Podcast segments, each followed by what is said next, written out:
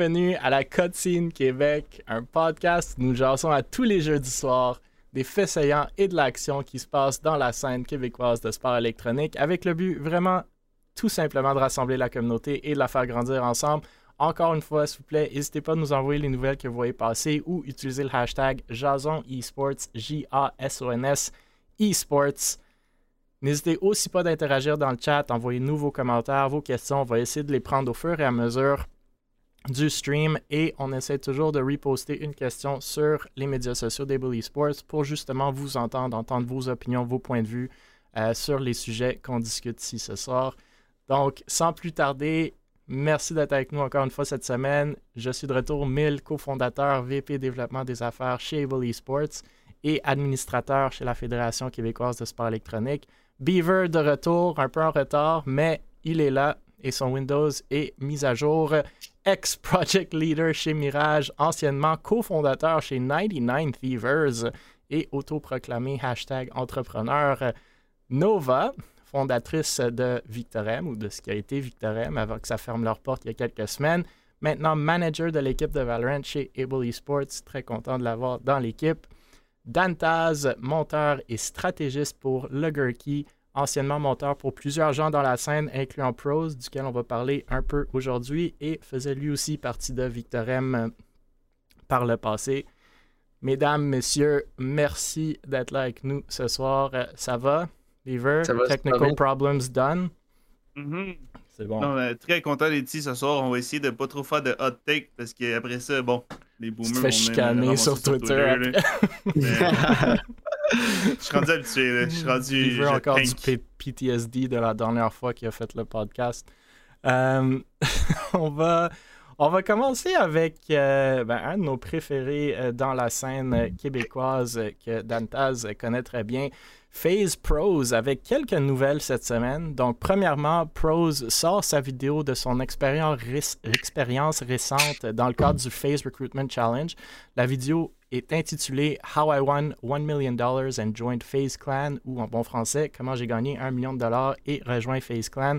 Vous pouvez le trouver sur le YouTube de Proze.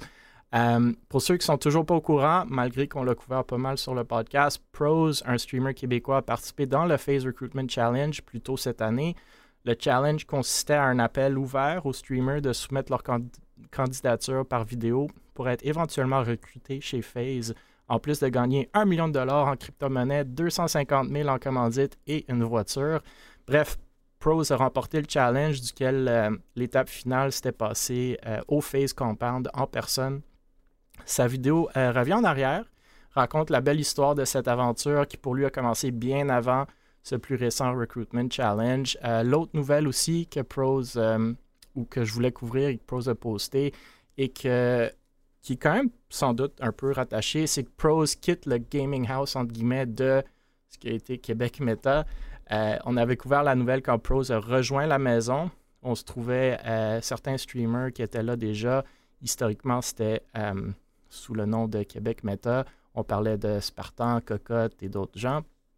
On voit aussi justement Spartan qui reprend la nouvelle et mentionne que c'était une belle aventure et qu'ils se recroiseront à Montréal. Donc, j'ose croire que c'est pas mal la fin de cette histoire-là finalement, puis que la location du chalet en question est terminée.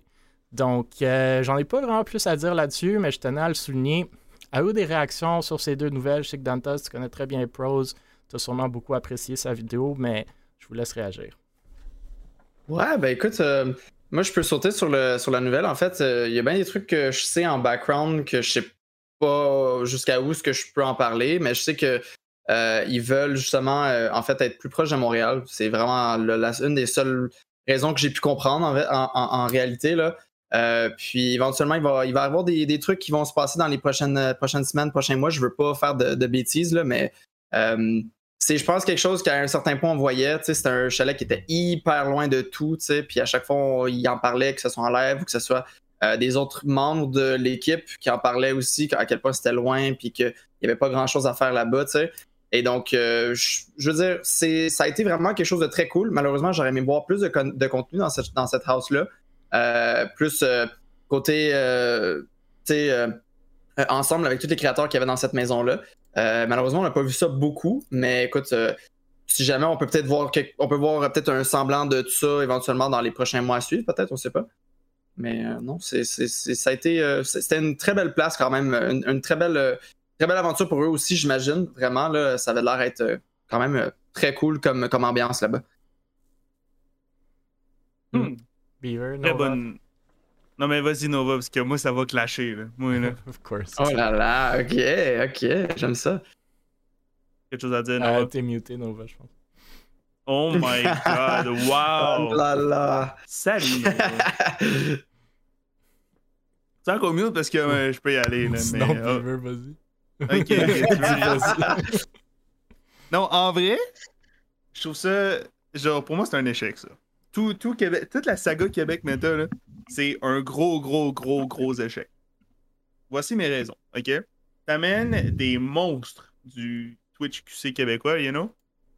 Puis, genre, tu fais absolument rien avec. Comme...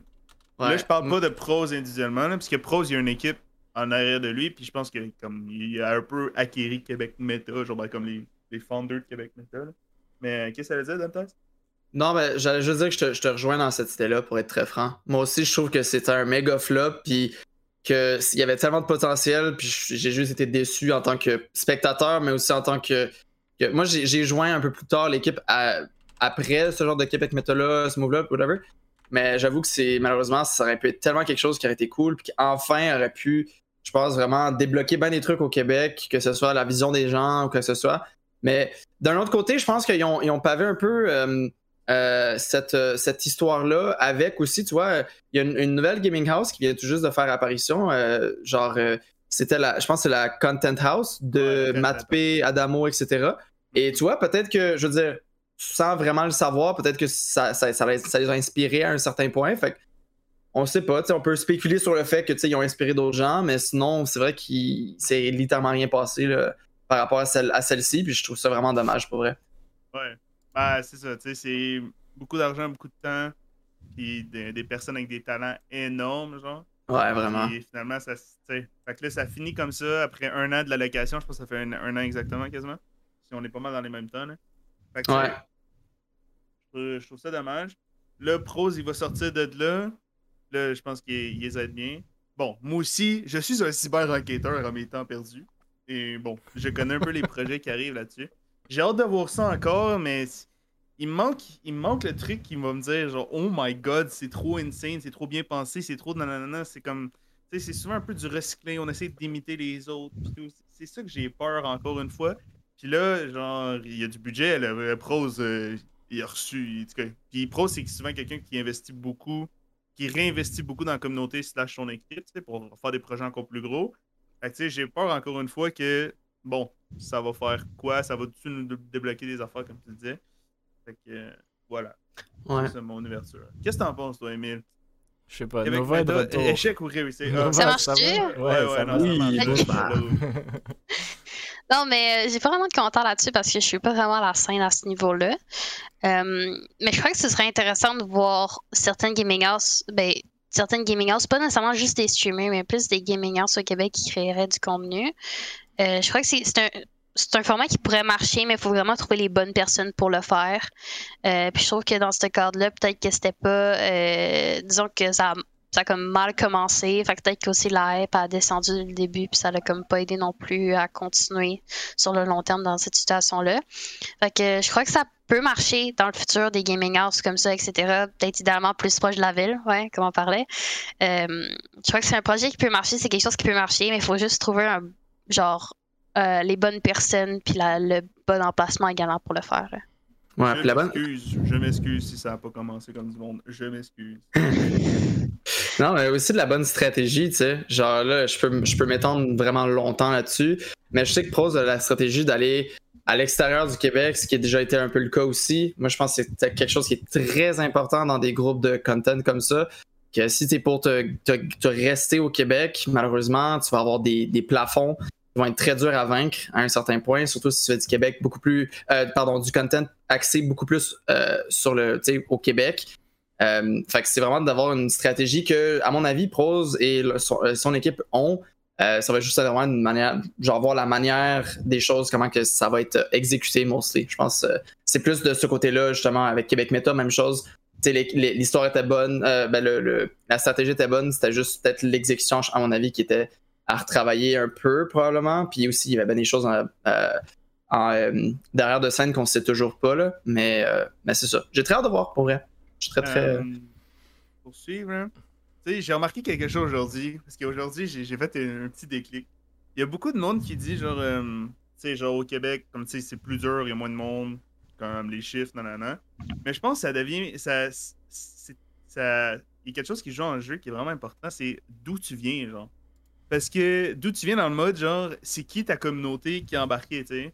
Proze s'est fait comme Skyrock par les Call of Duty streamers FR, tu comprends? Puis même après, du côté, mettons, un League of Legends player qui est québécois, ben lui, il va se faire boost up par la LCS qui est anglaise, nanana, fait qu'ils vont stream en anglais, tu sais. Fait que ça devient d'où tu viens. C'est très rare que quelqu'un qui a grow up, genre son contenu québécois, puis s'est pas fait aider par du monde à l'international, qui va faire des stats de fou. Ouais, je suis très d'accord. Non, c'est clair, mais aussi de la stratégie aussi simple, c'est même pas une stratégie à ce point-là, c'est aussi du côté de l'audience. Tu parles, en gros, québécois, tu sors des sacres à pu finir, pis ces affaires-là. Même juste ça, ça peut vraiment switcher la cible complète de ton audience, en vrai. Je l'ai vu beaucoup sur beaucoup de créateurs, tu sais, sans citer les noms, là, mais il y a beaucoup de créateurs qu'eux autres, vraiment, ils mangent Québec, ils parlent Québec, ils font tout Québec, puis que ben, ça se ressent à 1000 km. Puis ben, évidemment, les Français, oui, ils aiment les Québécois, ces affaires-là, mais à certains points, tu peux avoir une déconnexion entre ton audience et entre le créateur. Ce qui fait que ça crée un clash, en fait, par rapport à là. Mais c'est vrai que l'aide, évidemment, sur tous les niveaux, aide beaucoup. Puis ouais, c'est vrai que majoritairement, c'est vrai que du côté de la Proze, c'était pas mal ça aussi que c'était passé, c'est vrai. Ah ouais, c'est ça. Qu'est-ce que t'en penses, toi, Mille? Vas-y, explique. Moi, ben, de un, j'ai adoré la vidéo.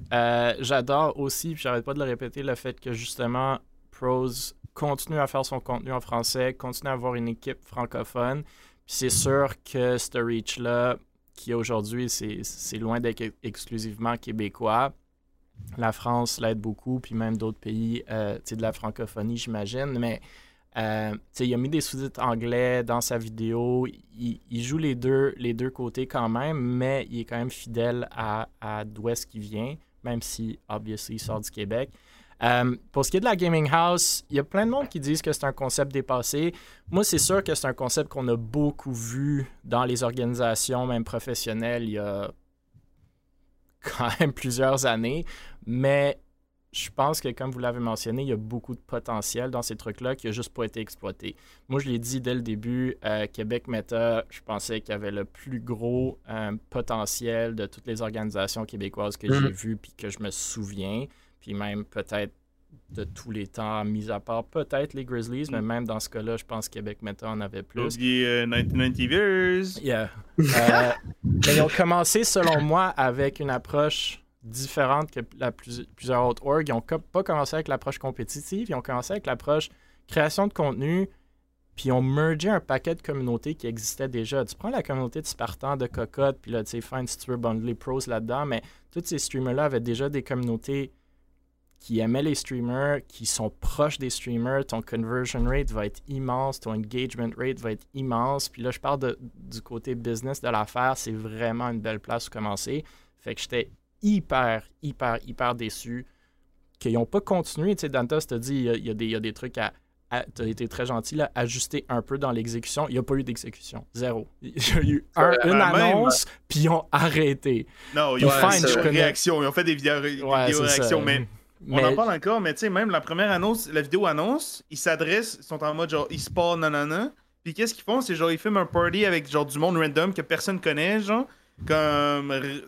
Ouais, ils ont manqué d'exécution encore là-dessus. Tu sais. Je pense qu'ils ont quand même eu un bon reach sur la vidéo, puis fine, on peut débattre de comment ils l'ont fait, whatever, mais même après ça, je pense qu'ils ont eu beaucoup de potentiel, puis moi, justement, je voulais voir, OK, what do we do next? J'ai pas aimé le fait qu'ils ont dit quasi tout de suite, on s'en va vers des équipes compétitives, genre, honnêtement, that's not where you wanna be, puis on le voit où est-ce que toutes les organisations professionnelles ils s'en vont de ce space-là, right? Parce que l'argent est beaucoup plus difficile, puis la conversion est beaucoup plus difficile, puis la communauté est beaucoup moins évidente. Mais bref, tout ça pour revenir à Proze, la Gaming House, je pense qu'il y a du potentiel. Beaver t'a dit, ah ouais, le monde font copier-coller. Au Québec, je pense qu'il y a de la place pour le copier-coller. Honnêtement, on pourrait faire des choses qui ont été faites il y a 10 ans, puis il y a un marché qui serait là, parce que, puis je vais en parler à notre avant-dernier sujet qui va faire le parallèle entre la France et le Québec, mais on est à une fraction du potentiel du marché. Puis si on fait une gaming house avec juste genre, qui a assez du contenu, même pas penser, là, juste sortir du contenu, t'aurais un build-up, tu pourrais y aller longtemps sans même avoir une stratégie hyper poussée, même si, obviously, ça serait mieux, là. Mais bref, moi, je pense... Juste le copier-coller, là, avec Tienne, là. C'est la preuve c'est ça. Tiens, il prend ce que Mr. Beast il fait, puis ça marche. Ça marche bien. Je crois que l'affaire avec Québec Méta, un des seuls problèmes qu'il y a eu, c'est qu'il y avait l'opportunité de grandir. Il y avait comme la place pour grandir, mais ils n'ont pas pris l'espace qu'il y avait à prendre dans cet événement-là. Puis, je suis d'accord avec Biveux, comme quoi... je sais plus c'est qui en Biveux, dans ce qu'il a dit, mais comme quoi la... vidéo, genre la vidéoclip en tant que telle était... Leur vidéo était peut-être pas ciblée vers le bon contenu, mais je crois que c'était une bonne idée dans le sens qu'ils allaient chercher un autre reach aussi en dehors du gaming pour l'apporter vers le gaming. Mais comme on dit, souvent les gens vont perdre la crédibilité quand ils vont dire quelque chose, par exemple, ils vont pas le faire, comme justement dire qu'ils s'en vont dans les sports puis ils l'ont pas fait au bout de, comme, je sais pas... C'est juste qu'ils ont absolument rien fait. Ces gars-là, je suis sûr que je m'assieds avec eux des méchants mon chum, là, tu sais. Mais, genre, là, après ça, c'est ça, là, comme ma confiance en termes d'e-sport, puis là, tout arrive, puis t'essaies de me parler, genre, je vais faire, genre... Personnellement, il devrait pas aller dans l'e-sport. Moi, je le sais pour un fait, parce qu'on vient de signer un contrat cette semaine, qu'il y a des compagnies qui cherchent des streamers québécois pour y mettre de l'argent, mais ils veulent pas y aller à la pièce. Ils veulent faire affaire avec une business qui a une équipe de streamers, une équipe de créateurs de contenu, puis ils vont flow through cet argent-là. Fait qu'il y a de l'argent à faire. Si Québec Méta était là aujourd'hui avec les gens qu'il y avait, aucun doute dans ma tête qu'il y aurait des beaux contrats pour ces streamers-là. Quand le monde nous approche, puis on a des beaux streamers, mais c'est loin d'être à la hauteur de ce qu'on parle ici, comme... Ça dit combien d'options il y a pour des compagnies qui veulent cibler le marché québécois, right? Il n'y en a pas. Il n'y a pas d'options aujourd'hui en termes de compagnie e-sportive et ou Twitch Québec pour aller cibler. Fait que je vous le dis, il y a une opportunité, il faut juste exécuter. Fait que je suis très enthousiaste pour ce que tu as dit, Dantas, puis un peu Beaver, toi aussi, qu'il y a quelque chose qui s'en vient, parce qu'honnêtement, il y a vraiment beaucoup de place en ce moment. Il y a personne qui le fait. Puis tu sais, Fox est dans le chat, il dit « Le futur des org e-sports qui pop, ça va être des organisations d'influenceurs. » Oui, puis non, tu sais, des influenceurs, puis ça aussi, on va en parler dans le 5e sujet, ça peut être plein de monde. Des influenceurs, ça peut être des joueurs compétitifs. Tu prends des professionnels dans des sports traditionnels, il y en a là-dedans qui sont tellement superstars que ça peut être, c'est considéré des influenceurs, right? Fait que ça peut venir un peu partout, mais oui, il faut un fanbase. Proze a un beau fanbase, puis capitalise en ce moment, surtout avec son tremplin avec FaZe. Fait que j'ai vraiment hâte de voir ce qui s'en vient. Puis lui, il le fait bien. Mais j'aimerais voir comme une équipe se rassembler comme Québec Méta l'était. Puis, tu sais, c'était pas le sujet principal de notre premier sujet, Québec Méta, mais bon. On a débordé. Ouais. On va faire vite sur les prochains. Good for Proze, là, une belle vidéo qui est sortie. Ouais, la vidéo est incroyable, vraiment, là. J'ai absolument rien à dire. Genre, j'ai vu un peu des sneak peeks un peu par-ci par-là, parce qu'évidemment, il faut bien le mentionner, c'est Zoltrax qui l'a fait, la vidéo. Ouais. Puis réellement, elle est incroyable. Je veux dire, évidemment, avec l'équipe, ils l'ont épaulé aussi.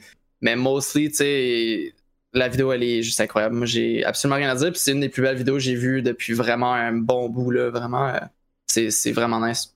Je suis content de voir ça au Québec, pour vrai, ça fait du bien. Une petite question quick. Réponds-moi par oui ou non. Est-ce que tu trouvais la vidéo trop longue? Moi, non. J'ai pas trouvé. Okay. Toi, tu l'as trouvé long?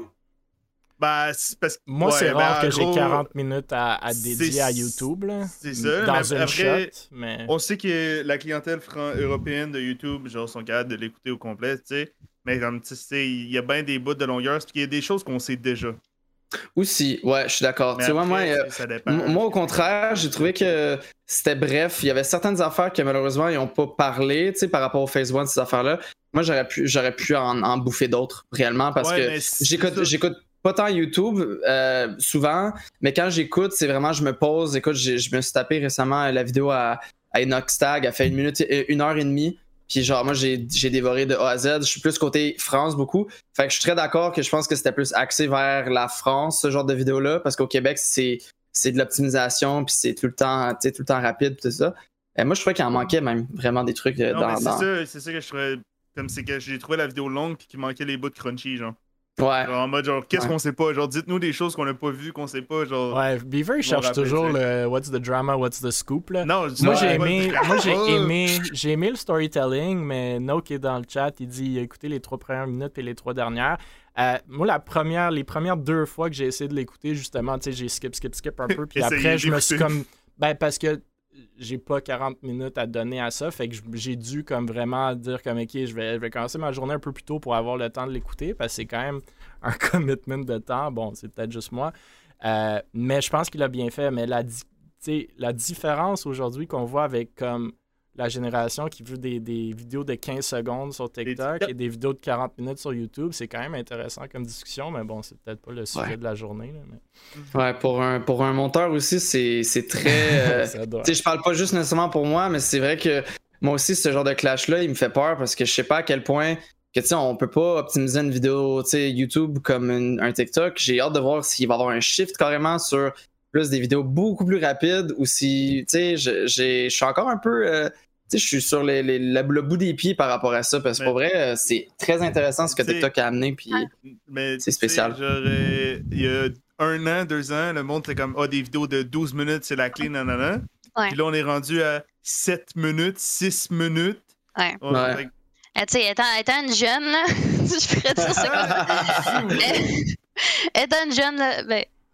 faisant partie de la Gen Z et tout ça, là. Mais personnellement, je suis pas capable d'écouter une vidéo YouTube si je fais pas quelque chose d'autre à côté. J'ai besoin de faire quelque chose d'autre à côté. Mon attention spam, il est fini là. Mettons des vidéos de 40 minutes, faut que je fasse ça en faisant quelque chose d'autre, en mangeant, en jouant, en faisant n'importe quoi d'autre, parce que je suis pas capable juste de me concentrer sur ça. TikTok, parfait, je scroll. Si je suis tanné, je scroll. Si je suis tanné, je scroll. Puis pour vrai, ça avant un 15 secondes, là, c'est que ton attention span est très, très... Ouais, non, il est tellement limité, c'est fou. La vérité, là. Mais c'est intéressant comme concept. Moi, j'ai lu que 40% des Gen Z, au lieu de chercher quelque chose sur Google, ils cherchent sur TikTok ou Instagram avant. Puis je trouve ça incroyable. Wow, ok. Ça, je savais même pas que tu pouvais chercher l'information sur TikTok. Non, faut pas le Jace Boomer, parce que là, on va arriver sur Twitter, ils vont dire « Oui, mais les Boomers, ils ont juste 5 ans de plus que toi. Oh. » OK, on passe à l'autre nouvelle, que la Coupe québécoise de Valorant annonce un partenariat avec Parro Info et A1 Simulation. On a parlé la semaine dernière du dévoilement de la CQV, ou la Coupe québécoise de Valorant. Cette semaine, ils font l'annonce de leur premier partenariat, à savoir que la compagnie locale, Parro Info, qui ont récemment acquis ou fait un partenariat avec A1 Simulation, une compagnie de sim racing. Si vous êtes dans la scène sportive québécoise, vous connaissez sans doute Parro Info, qui sont partenaires avec le LAN ETS et le LAN JDL notamment. On avait même Nayaboy sur le podcast la semaine dernière, qui est justement représentant aux ventes chez Parro. Il y a aussi Florea, créatrice de contenu chez Able, qui est gestionnaire de la communauté là-bas aussi. Puis je pense Max, Max s'est joint à l'équipe de Florea aussi récemment, là, des néphralgiques. Bref, selon moi, très cool de voir des compagnies locales supporter des projets locaux en e-sport. Puis je l'ai mentionné sur mon Twitter. Je note aussi que Parro organise un événement dénommé Cars and IT le 17 décembre de 11h à 15h chez Plaza Performance à Mascouche. On parle d'auto, musique, café, food truck, simulateur de course sur place. Donc, si jamais vous êtes dans les parages, allez-y. L'événement s'adresse apparemment aux propriétaires de tout type de véhicules, mais les véhicules d'exception seront priorisés dû aux places limitées. Fait que Beaver, arrive tôt, parce que je pense pas que tu tombes dans cette catégorie-là. Je tenais à souligner la nouvelle du partenariat. Comme je vous dis, je suis toujours content de voir des compagnies locales s'investir dans la scène e-sportive. Mais j'en avais vraiment pas plus à dire que de ça. Mis à part le fait que je parle à Parro Info, c'est vraiment du bon monde là-bas, puis ils sont super excités pour le projet. Je veux le bien de scene, Emile. Je vais te poser des questions. Ok, pose-moi des questions, Beaver. Qu'est-ce que Parro Info apporte à la Coupe Valorant Québec? Budget et in-kind. Donc, comme vous le savez, on veut faire des finales en personne. Puis eux ont beaucoup de matériel informatique. Donc, ils vont, si on le fait à une place où est-ce qu'il n'y a pas d'ordinateur, vu qu'il y en a de moins en moins à Montréal, ils vont fournir tout ce qu'il faut. Donc, les joueurs vont venir clé en main. Et du sur place, fait que du entertainment sur place, leurs simulateurs, etc., que les fans vont pouvoir utiliser comme un peu à au LAN ETS, puis bien entendu, une aide financière. Puis, ils ont pensé quoi du projet Coupe Valorant Québec? Est-ce qu'ils savaient c'était quoi Valorant? Oui, c'est du monde, c'est pour ça que je dis que je les aime beaucoup, c'est du monde qui sont dans la scène, t'sais. Ils sont au LAN ETS, ils sont au LAN JDL, Nayaboy, représentant des ventes crime, Nayaboy, il stream du Valorant, Florea joué dans le tournoi de Valorant de Léo Vinci, elle est dans Able, fait que c'est du monde qui sont dans la scène, c'est ça que j'aime beaucoup de Parro Info, quand on les compare à certaines autres compagnies. Ils embauchent du monde qui sont dans la scène, puis ils aiment la scène, puis ça les fait vraiment triper. Fait que quand moi, je suis arrivé avec ce projet-là, j'en ai parlé à Nayaboy, il m'a tout de suite mis avec le PDG, Mathieu, en contact. Ce matin, je les ai reparlé, ils veulent savoir, OK, c'est quand les matchs, qu'est-ce qu'on peut retweet, qu'est-ce qu'on peut nous mettre, avez-vous des photos qu'on peut partager, etc. Est-ce qu'on peut être sur place, je veux booker ma fin de semaine, moi, je veux y aller, je tripe. Tu sais, fait qu'ils sont excités par le projet, puis moi, je travaille avec pas mal de partenaires, incluant ceux de chez Able, puis cette énergie-là, elle est souvent là, mais pas au niveau de Parro Info. Genre, vraiment, ces gars-là adorent la scène, et filles adorent la scène, puis moi, ça me donne beaucoup d'énergie aussi, là, à voir ça. Ok, c'était tout pour mon entrevue, on peut passer à la prochaine. Alors, va dans le temps, je sais pas si vous avez des réactions. Si, je peux laisser Nova en premier. Oui. C'est simplement dire c'est cool, c'est le fun de voir des compagnies québécoises être capables de supporter des mouvements québécois du gaming parce qu'on sait que c'est dur de trouver des partenariats dans la scène du gaming parce que c'est comme nouveau théoriquement, là, ça grandit. Puis on est en retard sur la scène, mais de plus en plus les marques vont vouloir nous faire confiance. Puis je trouve que aller chercher des partenariats pour justement, la coupe, c'est une des meilleures choses qu'on aurait pu faire parce que c'est montrer comment nous, en tant que Québécois, on est capable de se prouver et comment on est capable d'organiser des choses qui vont pas flop. Fait que si c'est avec ça qu'ils vont commencer, c'est toujours des bonnes expériences, ou même si c'est pour continuer, ben ça va leur donner encore des bonnes expériences, puis ils vont pouvoir en parler à d'autres compagnies, puis tout ça. Puis je sais pas comment ça va faire un bon nom au Québec au niveau de l'organisation d'événements e-sport, puis c'est ça qu'il faut, là. Fait que c'est une bonne chose. Ouais, non, moi aussi, je trouve que c'est très cool. J'ai même eu récemment un contact personnel avec Parro Info aussi par rapport à mon PC, ces affaires-là. Puis pour éviter les détails, en gros, je me suis fait conseiller, mais genre vraiment nice. Puis genre, je me suis fait très bien conseiller. Puis tu vois clairement que justement, tu sais, on parlait un peu de tout ça. Tu sais, moi, j'ai eu le contact direct par rapport à Gurkey, évidemment. Puis si genre avec plaisir, tu sais, ils m'ont donné les numéros de téléphone que j'avais contactés pour blablabla. Puis tu sais, on a jasé avec la personne. J'ai jasé avec Kevin en particulier chez Parro Info. Puis il était en vacances. Puis il a dit non c'est correct, je peux prendre ton appel, y a aucun problème. Puis on parlait de que j'avais de besoin. Puis ces affaires là, il m'a conseillé plein de trucs que même moi je savais pas. Puis tu sais, ça fait quand même un petit moment que je suis dans cette scène là. Puis pour vrai, ils sont juste adorables un après l'autre vraiment là. C'est une des raisons pourquoi il y a autant d'influenceurs aussi qui sont avec eux autres, parce que clairement, le service est juste incroyable. Puis, en tout cas, je veux dire, je vais éviter les détails, mais je trouve ça très cool. Puis, je pense qu'ils le méritent amplement, vraiment, là, ce genre de reconnaissance-là. Puis aussi, évidemment, je pense qu'ils font les bons moves enfin, genre dans le sens, pas qu'eux autres ne faisaient pas ces bons moves-là avant, mais qu'il n'y a réellement aucune compagnie québécoise, vraiment, à ce que je me rappelle, ou peut-être que je me trompe vraiment, mais qui font ce genre de partenariat-là ou qui se mettent réellement dans la scène, puis qui, parce qu'ils vont vraiment chercher la cible, genre l'audience cible qu'ils ont besoin en tant que telle, tu sais. Je sais pas. Je trouve que c'est pas forcé non plus. Tu sais, il y a des entreprises, des fois, c'est vraiment, on dirait que c'est forcé comme partenariat. Ça, je trouve que c'est très... ça va très bien dans les lignes juste du mostly friendly, là. Puis, en tout cas, moi, je trouve ça très cool. Puis, tant mieux pour eux autres. Je trouve que c'est incroyable. J'ai deux choses à rajouter. Un, ça me fait beaucoup penser à une entreprise, genre, en Europe, là, au début de l'e-sport en 2014. Il y avait genre une entreprise, je ne me rappelle plus trop c'est quoi le nom, mais il y avait une entreprise qui... en 2014. Genre j'avais, oui, focus. Non, j'avais quoi, j'avais 13 ans. Là. Dans non, le mais... sujet. Non, mais j'avais 13 ans, tu vois. Non, mais l'e-sport moderne, OK? Genre qu'on jouait avec des souris, pas à boutons, là, OK? Pas, c'est quoi, une souris à boule. Non, mais ça fait beaucoup penser à... Il y avait une entreprise qui sponsorisait beaucoup puis qui était propre, genre, puis, tu sais, tout le monde avait les mêmes sponsors, pretty much. Fait que, tu sais, ça me fait un peu penser à ça, puis ça me donne espoir. Deuxième chose, juste par leur approche, leur marketing, tu sais, puis leur façon de voir la scène, tout, ça donne vraiment envie. Comme moi, mon prochain PC, les grandes chances que j'aille chez Parro Info. Exact. Parce que, tu sais, ça marche leur truc. Non, c'est ça. Ça marche. Mais c'est ça. Puis c'est ça que Dantas dit, tu sais, c'est très organique, naturel.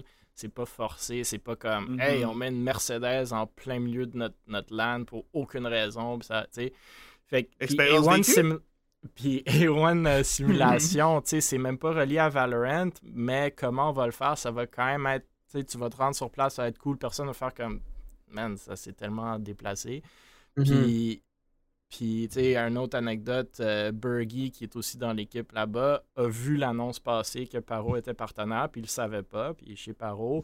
Fait qu'il a tout de suite appelé Mathieu, le PDG, puis comme « Oh my God, vous êtes avec la CQV, genre je veux m'impliquer, dites-moi comment... » Tu sais, fait qu'il y a vraiment cette énergie-là derrière. Fait que comme Dantas a dit, ils sont allés chercher le bon monde, ils sont dans la scène, c'est cool. Là, moi, je suis vraiment excité de travailler avec eux, puis ils n'arrêtent pas de me shooter des idées puis des questions, puis c'est cool. Eux sont à temps plein là-dedans, moi non, fait que des fois je suis comme OK, c'est un peu trop, mais c'est vraiment cool de voir cette énergie-là. On continue avec la CQV qui annonce officiellement cette semaine le tournoi de qualification pour la Ligue. Donc j'en ai parlé la semaine dernière. La Ligue va être formée de 4 organisations fondatrices, Mirage, Able, Ducky et Alpha One, ainsi que 2 autres équipes qui pourront se qualifier par le tournoi justement de qualification. Le tournoi en question aura donc lieu le vendredi 23 septembre, donc pas demain, mais la semaine prochaine, à compter de 19h. Ça va être des best of one, donc BO1 en double élimination. Chaque équipe doit avoir au minimum 4 joueurs québécois dans le roster. Il y a déjà eu une bonne quinzaine, sinon plus, d'équipes qui se sont inscrites ou du moins qui ont rempli le formulaire d'inscription. À date, le niveau des joueurs et des équipes est assez élevé. Mais vraiment, message à la communauté, gênez-vous pas quand même de participer si vous voulez vous former une équipe un peu moins, entre guillemets, sérieuse. Ça va être une belle expérience parmi la communauté locale, comme qu'on vient de parler durant pas mal tous nos sujets durant ce podcast-là. Ça va être casté direct en français, une belle ligue qui s'annonce par après, qui commence directement le mardi 27. Justement, on a aussi annoncé que ça va être... à tous les mardis, ou je ne sais pas si on l'a annoncé, mais je vous l'annonce maintenant, ça va être à tous les mardis en 19h et 22h, donc 7h et 10h du soir, pour les 6 équipes pendant un bon 8 à 10 semaines pour la saison régulière. Les top 4 équipes font les séries, les top 2 en finale, puis comme on vient de mentionner, on envisage de le faire en présentiel, en LAN, vers le fin novembre, début décembre. On verra c'est quoi qui fit le mieux avec les examens puis les fêtes. Fait que that's it. Moi, je suis vraiment excité, honnêtement. On a plein de monde qui nous ont contactés. Ils veulent caster, ils veulent faire l'observing, ils veulent faire la production. Les partenaires qui veulent, comme Parro, s'impliquer. Il y en a d'autres qui s'en viennent. J'ai plein d'appels cette semaine puis la semaine prochaine. Donc, ça regarde vraiment, vraiment cool. J'espère que le monde va show up pour écouter, pour jouer, pour encourager leur équipe, parce que le but, c'est vraiment de créer une communauté puis de créer des rivalités. Puis il y a plein de belles équipes qui vont être annoncées dans les prochains jours là, pour les quatre organisations aussi. Mais je vous laisse réagir. Je trouve ça incroyable, vraiment. Je veux dire, moi, je suis beaucoup moins impliqué que Nova et que Beaver à 2000%, vraiment. Moi, je suis plus du côté amateur. Je suis encore stock Bronze 3, juste pour vous dire. Fait que moi, je suis pas. T'as pas assez de skin. Ouais, c'est ça, j'ai pas assez de skin. Non, mais pour vrai, je sais pas, moi je trouve ça vraiment très cool réellement, c'est clairement quelque chose que je vais regarder. Ça me manque beaucoup, moi c'était les temps plus côté DreamHack, ces affaires-là, nous autres on écoutait beaucoup de CSGO en live, directement en LAN ou en tournoi, etc. Puis en tout cas, ça me manque beaucoup. Fait que le fait d'avoir quelque chose qui est très proche de la communauté comme ça, j'ai vraiment hâte de voir ça. Moi personnellement, je vais regarder plus du côté téléspectateur, mais je trouve ça incroyable comme démarche. On a des projets pour toi, puis je te l'en tête. Let's go ça. All right. Nova, Beaver. Nova, veux-tu jouer? On se fait une équipe, moi pis toi? Hey, je suis down, je suis vraiment down, let's go! Ça se forme partout, les équipes. Hey, j'ai jamais vu autant d'engouement pour un tournoi Valo. Genre, vraiment, là, comme tout le monde se cherche une équipe, tout le monde a une équipe. Non, c'est... Je m'attendais pas autant d'engouement. Puis j'ai hâte de voir les qualifs. Bon, malgré que je connais un peu déjà les résultats d'avance. Comme enquêteur. Comme cyber-enquêteur. Mais non, mais même ça peut avoir des surprises. Peut-être c'est pas dit parce que ceux qui se qualifient, c'est pas dit qu'ils veulent s'investir autant de c'est une game par semaine, on s'entend-tu que c'est pas. C'est pas un gros investissement en termes de temps. Il y a un coût de 250$ pour chaque équipe qui est dans la ligue, pas dans le tournoi. Mais moi aussi, j'ai une bonne idée de ceux qui ont une bonne chance de se qualifier. Certains déjà dans des organisations qu'on connaît très bien. Puis ceux qui ne le sont pas, ben, je vous l'annonce tout de suite. Il y a plein d'organisations qui nous ont contactés depuis qu'on a annoncé ça. Donc, vous n'avez pas à avoir de misère de vous en trouver une si vous ne voulez pas payer l'entrée, j'ose croire. Mm-hmm. D'accord. Puis moi, je ne serai pas là pour... voir le tournoi, c'est pas grave. Je vais être à l'aréna. Je vais essayer de regarder sur mon téléphone. C'est triste. Je crois en toi, Beaver. Ouais, parce que j'aurais voulu caster, mais bon. Escape, il y a beaucoup de casters aussi, hein? As-tu des bons casters? Tu vas nous le dire, je suis certain. On a vraiment un beau roster de casters. Nous, chez Able, on fait le King of the Spike depuis 18 mois, un an et demi plus maintenant, puis c'est les classiques Polo Polo, Virulent, Léo Vinci qui sont tous impliqués, bien entendu. Mais vraiment, les casseurs commencent à sortir des murs. Fait que c'est très cool de voir l'engouement, non seulement de la scène des fans, non seulement de la scène des partenaires, mais la scène des organisations, la scène des casteurs. Tu sais, tout le monde veut s'impliquer. C'est vraiment ça qui est cool parce que moi, c'est ça qui m'indique qu'il y a un potentiel qu'il y ait une communauté qui va durer. Parce que si c'est juste les équipes parce qu'il y a un bon prize... Tu sais, on n'a même pas annoncé le prize pool encore là, pour la Ligue. Puis on a 16 équipes déjà inscrites. Tu sais, tout le monde... 16 équipes? Ouais. What? 17 avec moi. Ouais, moi, je suis capable de battre tout le monde. Nova, on va 2v5. Là. Non, c'est cool. Mais non, j'ai hâte. J'ai vraiment hâte. Puis honnêtement, du beau monde aussi sur le graphisme, les overlays. Vous allez voir, vous l'avez déjà vu, mais la job de Echo, la job de Ave, on a Jug là-dedans aussi. Fox fait un immense job sur l'administration de tout ça.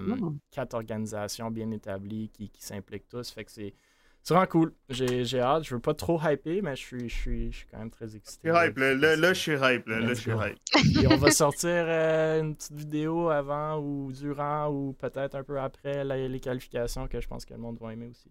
Oh, OK. Donc, Miss Harvey, de retour dans les nouvelles e-sportives québécoises. Le livre de Miss Harvey est maintenant disponible. On a parlé rapidement durant un de nos épisodes précédents mais Miss Harvey est sortie avec un livre qui s'intitule « Miss Harvey, Gamers et fiers de l'être ». Je vous rappelle que Stéphanie, Miss Harvey, une Québécoise, ex-joueur professionnelle de CSGO, qui est dans beaucoup de projets sportifs dans la scène aujourd'hui, au-delà de son poste de directrice du développement chez CLG, incluant le fait qu'elle vient de donner son premier cours dans le cadre du programme de sport électronique à l'UQTR. Bref, le livre offre supposément l'opportunité à découvrir le parcours épatant de Stéphanie Harvey, de ses balbutiements dans le sport électronique à son engagement pour la cybercitoyenneté. Je n'arrête pas de le dire. Moi, je sais vraiment pas comment Steph trouve le temps de faire tout ce qu'elle fait dans la scène, mais vraiment chapeau à elle. Je ne veux pas en dire trop. J'ai quelques commentaires, mais je vais vous laisser réagir avant. Je tenais quand même à souligner la nouvelle. Je sais pas si vous avez des réactions ou si vous allez lire le livre. Quelqu'un va le lire? Quelqu'un va l'acheter? Moi... Ça se lit-tu encore, les livres? 15 secondes. Ben... Je sais qu'un Nova, c'est un 15 secondes sur TikTok est déjà challenging, là, mais un livre, je sais pas. On va aller voir un résumé sur Internet, ça va le faire. Y a-tu un TikTok vidéo? Non, mais c'est un sens. Si à un moment donné, il y a une version audio qui sort ou whatever, c'est sûr que je vais écouter. C'est sûr que moi, papier, book, c'est un peu plus dur. Là. Surtout que l'attention span. Je suis vraiment moins, j'ai de la misère avec la lecture. C'est pas mon style de, comme je fais comment dire, c'est pas mon style de... De contenu. C'est ça, de contenu. C'est pas quelque chose qui me touche. Ben, personnellement, comme j'aime pas vraiment lire. Mais ça reste quelque chose qui pour moi, ça me tient à cœur parce que une femme dans le gaming, c'est quand même un modèle, comme on pourrait dire. Fait que c'est sûr que s'il y a une version audio qui sort ou une version électronique, idéalement, c'est sûr que je peux mettre la main dessus puis je vais lire peut-être en diagonale parce que Attention Span, on en parle encore. Mais non, c'est sûr, je trouve ça super intéressant. Puis pour vrai, chapeau. Chapeau. Moi, là... Non, mais... Moi, j'ai... Émile, j'ai vraiment... Je sais pas pourquoi, là. J'ai un problème, là, OK? Un problème? J'en ai plusieurs. Mais genre, je sais pas comment, pourquoi, nanana, comme oui, elle fait comme... Quand tu regardes son CV ou qu'est-ce qu'elle fait en ce moment, c'est incroyable, tu sais. Mais aucune des choses qu'elle fait, whatever, que je me sens concerné. Puis pourtant, c'est elle, notre ambassadrice ultime, là, OK? Mais genre, je me vois aucunement, comme j'ai aucun... Je suis pas capable de relate à 0%. Genre. Pour moi, c'est deux mondes complètement différents. Elle a fait de l'e-sport quand j'étais même pas né. Puis là, genre, là, on en parle, elle fait plein d'affaires d'e-sport, nanana, genre. Puis j'ai de la misère, c'est comme... Tu sais, pour Nova, c'est peut-être un modèle pour elle, ouais. Mais comme pour moi, c'est totalement le contraire. Pour moi, c'est genre, elle fait juste attirer l'attention médiatique, puis on a tellement un gros monde derrière, genre, puis il y a tellement de monde qui comme raconter leur histoire, nanana, puis ça va être deux parcours tellement différents, tu sais, comme elle était les premières, puis là, genre... Tu trouves-tu qu'elle fait de l'ombre aux autres? C'est plus ça ton point, comme quoi elle fait de l'ombre aux autres? Après, dans les médias, c'est quoi la place que l'e-sport en tant que tel? C'est vrai, il n'est pas vraiment là. On a, comme tu sais, même comparé en France, on a beaucoup moins de temps, de place pour nous. Mais tu sais, je sais pas en termes d'ombre, nanana, mais c'est genre, tu sais, comme dans la place publique, première référence, c'est elle, puis je suis pas mal sûr que je suis pas le seul que... La plupart du monde, on se reconnaît aucunement dans qu'est-ce qu'elle fait, qu'est-ce qu'elle dit. C'est sûr, sûr qu'elle a fait ça beaucoup il y a plusieurs années, fait que c'était quelque chose qui nous relie moins parce que c'est quelque chose qui s'est passé plus dans le passé. Moi, j'étais là, mais Steph, je suis d'accord avec les propos de Beaver dans le sens que Steph n'est pas resté super connectée à la scène québécoise, mais je pense que si elle aurait été, elle aurait eu moins de succès parce que la scène québécoise, on s'entend... Même aujourd'hui, mais encore plus, quand Steph faisait vraiment sa poussée dans la scène, il n'y avait rien. Fait que j'aimerais, je suis 100% d'accord, j'aimerais qu'elle réinvestisse plus dans la scène, mais elle le fait. L'UQTR, elle donne un cours, elle est à toutes les LAN ETS, elle est très proche des gens du DreamHack, mais c'est plus sur le volet corpo, puis c'est quand même comme un friends group relativement fermé. Ça, je suis d'accord. Après... C'est un peu ça que j'aime d'elle aussi. Pas le fait qu'elle n'est pas rattachée, mais l'autre aspect, c'est que she's breaking down walls, comme on dit en bon français. Moi, je pense que c'est un des plus gros challenges, puis tu as mis le doigt dessus, Beaver, tout en critiquant l'autre aspect, mais un des plus grands challenges de notre scène est de l'ouvrir aux gens qui n'y vivent pas. Personnellement, je pense que Steph le fait très bien. Et des fois, c'est par des projets qu'on peut trouver un peu bizarres à première vue. Là, comme sa participation à Big Brother Célébrité, par exemple, plutôt cette année, que moi j'ai critiqué au début, mais qui a quand même ouvert le e-sport à un marché qui ne pense pas e-sport. Ça fait... Elle a-tu parlé d'e-sport dans Big Brother? Je pense qu'elle a dit une fois... Elle a gagné Big Brother Célébrité, puis elle a été introduite comme gamers professionnels. Juste ce fait-là, tout le monde qui a écouté Big Brother Célébrité, maintenant sait que c'est quelque chose qui existe. Mais mon point, c'est qu'elle fait, elle fait rayonner puis elle fait jaser de notre scène. Au-delà des gens qui sont déjà dans la scène. Fait qu'elle n'est pas tant rattachée à la scène, mais elle en fait parler. Puis nous, on ne fait pas ça. Nous, on reste dans notre echo chamber, je trouve.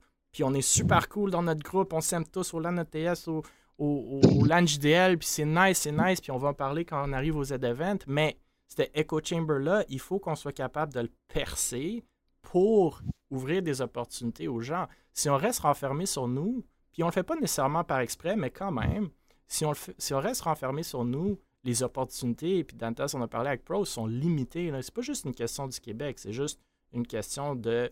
Il faut continuer à grandir cette bulle-là. Puis je pense que Steph a réussi à percer à travers. Malheureusement, elle ne regarde pas trop souvent en arrière, où j'ai pas l'impression, mais... I really like what she's doing. Là. Moi, je l'admire. Et puis, on en parle, mais personnellement, en tant que femme dans le gaming, la première fois que les gens me disent, quand je dis ouais, je joue aux jeux vidéo, ils me disent est-ce que tu connais missharvey? Genre, c'est tout le temps ça le commentaire.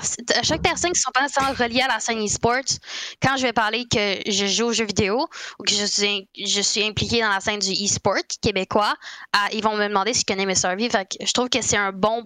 Elle a fait une bonne job à faire un pont entre la scène des jeux vidéo puis les personnes qui ne connaissent pas les sports. Ça l'a aidé au monde, ça l'a aidé à faire le pont puis à faire réaliser au monde que même dans la scène québécoise, il y a du monde qui joue aux jeux vidéo puis le e-sport existe au Québec. Mm-hmm. Je crois que c'est quelque chose d'important qu'elle a fait. Puis... Moi, il y a un autre aspect que j'aime beaucoup ce qu'elle fait, c'est que c'est créer une marque. missharvey a été une joueuse professionnelle à CS en tant que femme. Ça vient avec beaucoup de challenges que les hommes ne voient pas, mais même les challenges que les hommes voient, si tu veux perdurer dans la scène e-sportive après ta carrière, il faut que tu te fasses une marque, il faut que tu fasses quelque chose de plus. Puis missharvey, c'est un excellent exemple de quelqu'un qui a vraiment su capitaliser sur la marque qu'elle s'est créée pour perdurer dans la scène, pour faire 10 millions de projets. Puis je l'utilise souvent comme exemple quand on parle à nos joueurs, à nos créateurs de contenu. Pensez plus loin que juste être un pro. Vous allez arrêter d'être un pro, je vous le garantis, avant l'âge de 30 ans, fort probablement. Puis, non, pas pour moi. Ben, toi, t'es pas encore rendu là, mec. Ben oui. Fait que, je vais jouer dans une ligue. Fine, avant l'âge de 40 ans. Let's go.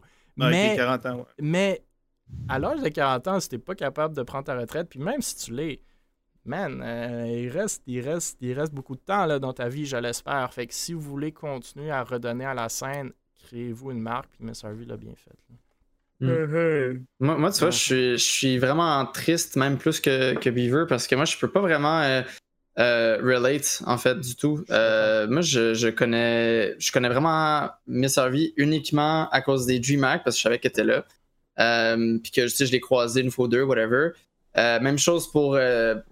littéralement cette semaine, pis ça, je trouve ça très drôle qu'on en parle sur le podcast, c'est que littéralement, ma mère, cette semaine, elle m'a parlé « Ah, tu connais-tu cette madame-là? » Puis elle a pris une photo, de la télé, là. Fait que genre, non, mais c'est parce qu'elle savait pas, elle a pris une photo. Moi, en tout cas, c'est adorable. Puis en gros, elle a pris une photo, puis elle m'a envoyé la photo. Elle dit « Ah, tu connais-tu? C'est une gamer professionnelle. » non. Exactement comme Mille parle, genre, ça ouvre un peu la porte, donc ça breach un peu l'écosystème qu'on est, qu'on est renfermé dedans.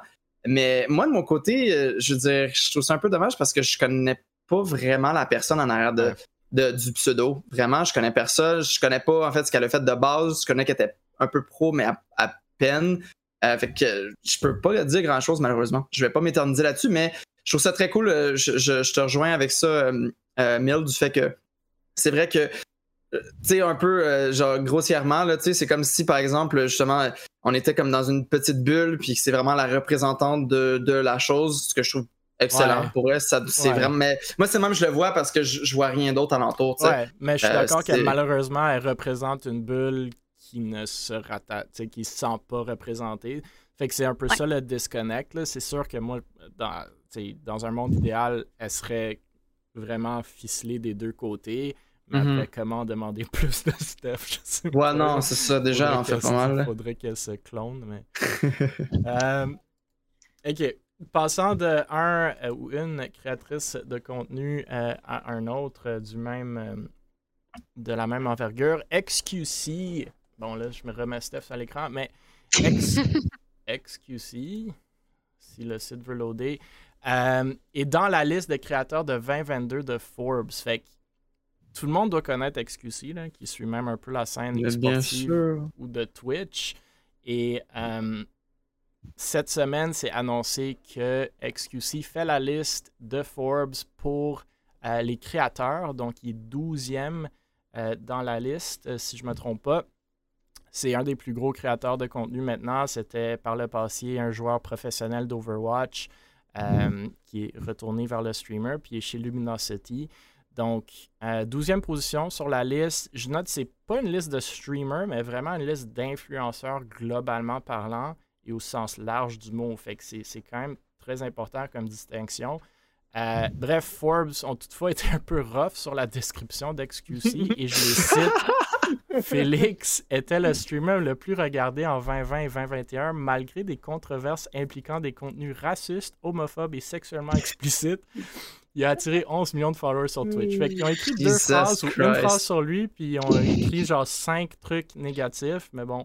Le truc le plus out of context, c'est ça. xQc a répondu, là, il a répondu naturellement, il est allé dire live, contenu raciste, homophobe, sexuellement explicite, question, gang, c'est malhonnête.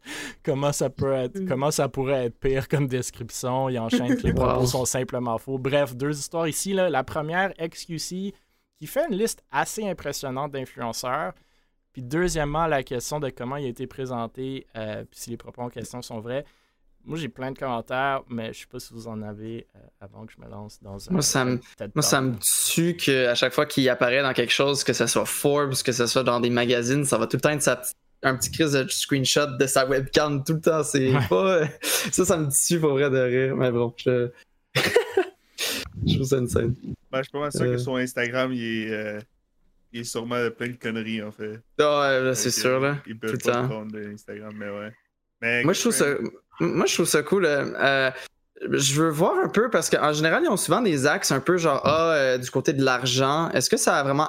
C'est-tu axé vers l'argent, vers le nombre d'argent qu'ils génèrent? Ou est-ce que c'est vraiment... Je pense que c'est axé sur les deux. Là. C'est axé, oui, il y a un certain aspect que tu sais combien tu peux aller chercher, mais je pense que les deux s'entrecoupent. Là.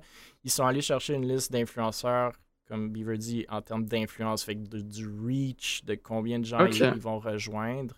Puis la grande majorité de la liste, c'est vraiment des trucs plus traditionnels, Instagram, même TikTok, maintenant moins traditionnel. Qui est le premier? Tu veux checker? Faudrait que j'aille voir. Là, Ronaldo ou quoi? Non, c'est vraiment des influenceurs. Il n'y a comme aucun athlète là-dedans. Là. Ce que j'avais vu sur TikTok... Moi, j'ai eu la news sur TikTok, man. Non, mais sur TikTok, il parlait justement que l'engagement valait beaucoup sur la liste. Excusez, on en parle, mais sa communauté est vraiment axée, genre... sa communauté, c'est sa communauté, puis genre... Je sais pas comment dire, là, peu importe ce qu'il fait, peu importe qu'est-ce qu'il va faire pendant ses streams va être suivi par énormément de personnes. Fait que je crois que ça l'a fait, je sais pas comment dire, ça l'a fait beaucoup monter dans la liste, puis même peut-être une raison pourquoi ils l'ont mis dans la liste tout court. Fait que c'est ça, mais c'est triste qu'il ait décrit comme ça, à mon avis, là, genre, surtout à cause qu'il représente comme un créateur québécois. Ah oui, il est québécois. Non, je sais, mais tu sais, il représente comme quelqu'un de québécois, puis après ça, il dit toutes les affaires genre négatives. C'est comme, je sais pas comment dire, là, c'est juste une malchance, en fait, par rapport à ça. Ben, pas une malchance, mais tu sais, c'est comme, c'est enfin qu'on peut avoir justement un joueur ou un créateur de contenu, genre québécois, puis comme de façon, il se fait détruire comme ça, genre, en quelques lignes, là, ça fait mal au cœur quand même un peu, mais. Ouais. Ah. Tu vois, toutes les photos sont incroyables sur le site. Oh! Ah, tu vois, pas pire. Pour une fois, pas webcam. Ouais, c'est pas super. Beaucoup de femmes dans la liste, ce qui est cool aussi. Mais, tu sais, moi, pour ce qui est des propos, comment ils l'ont décrit, c'est sûr que ça n'a aucun sens, là, mais quand même, xQc, il est edgy, right? C'est son brand, c'est quelqu'un qui allait chercher son fanbase en étant justement... C'est même pas on the line, là. Il a cross the line de politically correct, mais c'est son brand, puis c'est bien. C'est pas un Pokémon, c'est même pas un ninja, mais je pense qu'il s'était fait ban justement à un moment donné là, dans la Overwatch League parce qu'il avait fait comme un propos ou un emoji qui était basé raciste. Mais bref, la description est complètement déplacée, là. Je sais pas ce qui a écrit ça ni l'a prouvé. Moi, ce que je trouve plus intéressant, c'est comment le Twitch game et par extension la sphère e-sportive devient de plus en plus mainstream et viable. On vient d'en parler là, avec Miss Harvey, mais sur une échelle beaucoup plus petite, bien entendu, là, mais je pense qu'il ne faut pas perdre de vue ni minimiser le fait qu'un ex-pro d'Overwatch, un gamer, un streamer, soit dans le top 12 des plus importants influenceurs au monde, de moins selon Forbes. C'est quand même, ça légitimise, selon moi, énormément la viabilité et l'attirance du marché sous-jacent du gaming et du streaming, et par la bande du e-sport, là, qui est comme un petit sous-marché, là, mais l'industrie du influenceur marketing, là, j'ai sorti des chiffres, qui est estimé à 16,4 milliards de dollars en 2022. Pour vous donner une idée, en 2016, fait qu'il y a 6 ans, le chiffre était 1,7 milliard. Fait que c'est un growth immense. C'est sûrement sans surprise que Twitch ne figure pas dans les top 4 canaux pour les marketing influencers. On parle Instagram, Facebook, TikTok, YouTube pour 2021. Puis en parlant de gaming, la brand la plus mentionnée sur YouTube l'année passée, c'était Steam, puis après PlayStation en 4e place. Fait que moi, ce que je trouve vraiment intéressant, c'est comment je pense que justement le rayonnement de ces gros streamers va faire bénéficier la scène, c'est avec un flow down aux petits streamers. Puis selon les experts, là, en 2022, les micro-influenceurs vont continuer à croître. Puis il y avait déjà une part de 91% du marché l'année passée en termes d'influenceurs. Fait que, tu sais, on parle toujours des gros influenceurs, mais c'est vraiment les micros qui ont des belles opportunités. Puis en faisant rayonner la scène avec le fait que xQc puis tous les Twitch streamers prennent de plus en plus de place, on commence à voir Twitch comme quelque chose qui est viable pour du influencer marketing, ce qu'on faisait pas avant. Fait que, tu sais, même si on a moins de followers que les méga ou macro-influenceurs, le public des micro-influenceurs, ils ont une tendance à être plus engagés, ils sont plus susceptibles de passer à l'action, ce qui est quand même très important pour les commanditaires. Puis ça me ramène à Québec Méta, ça me ramène aux opportunités au Québec. Il y a des opportunités pour faire ça. En haut, le monde le font rayonner, Miss Harvey, xQc, whatever. Je ne devrais pas les mettre dans le même bucket, mais quand même, pour le Québec. Puis en dessous, je pense que plein de monde vont en bénéficier s'ils prennent le temps de bien se structurer puis d'approcher les bonnes personnes. Fait que c'est pour ça que je voulais un peu parler de ce sujet-là, parce que je pense qu'il y a quand même des retombées assez intéressantes et importantes, sur le long terme du moins. Là. Fait que c'est un peu ça mon TED Talk. Mm. Bon TED Talk. Thanks. Bon. TikTok, c'est bien pour les business. TikTok, c'est très, très bien. Excuse-moi.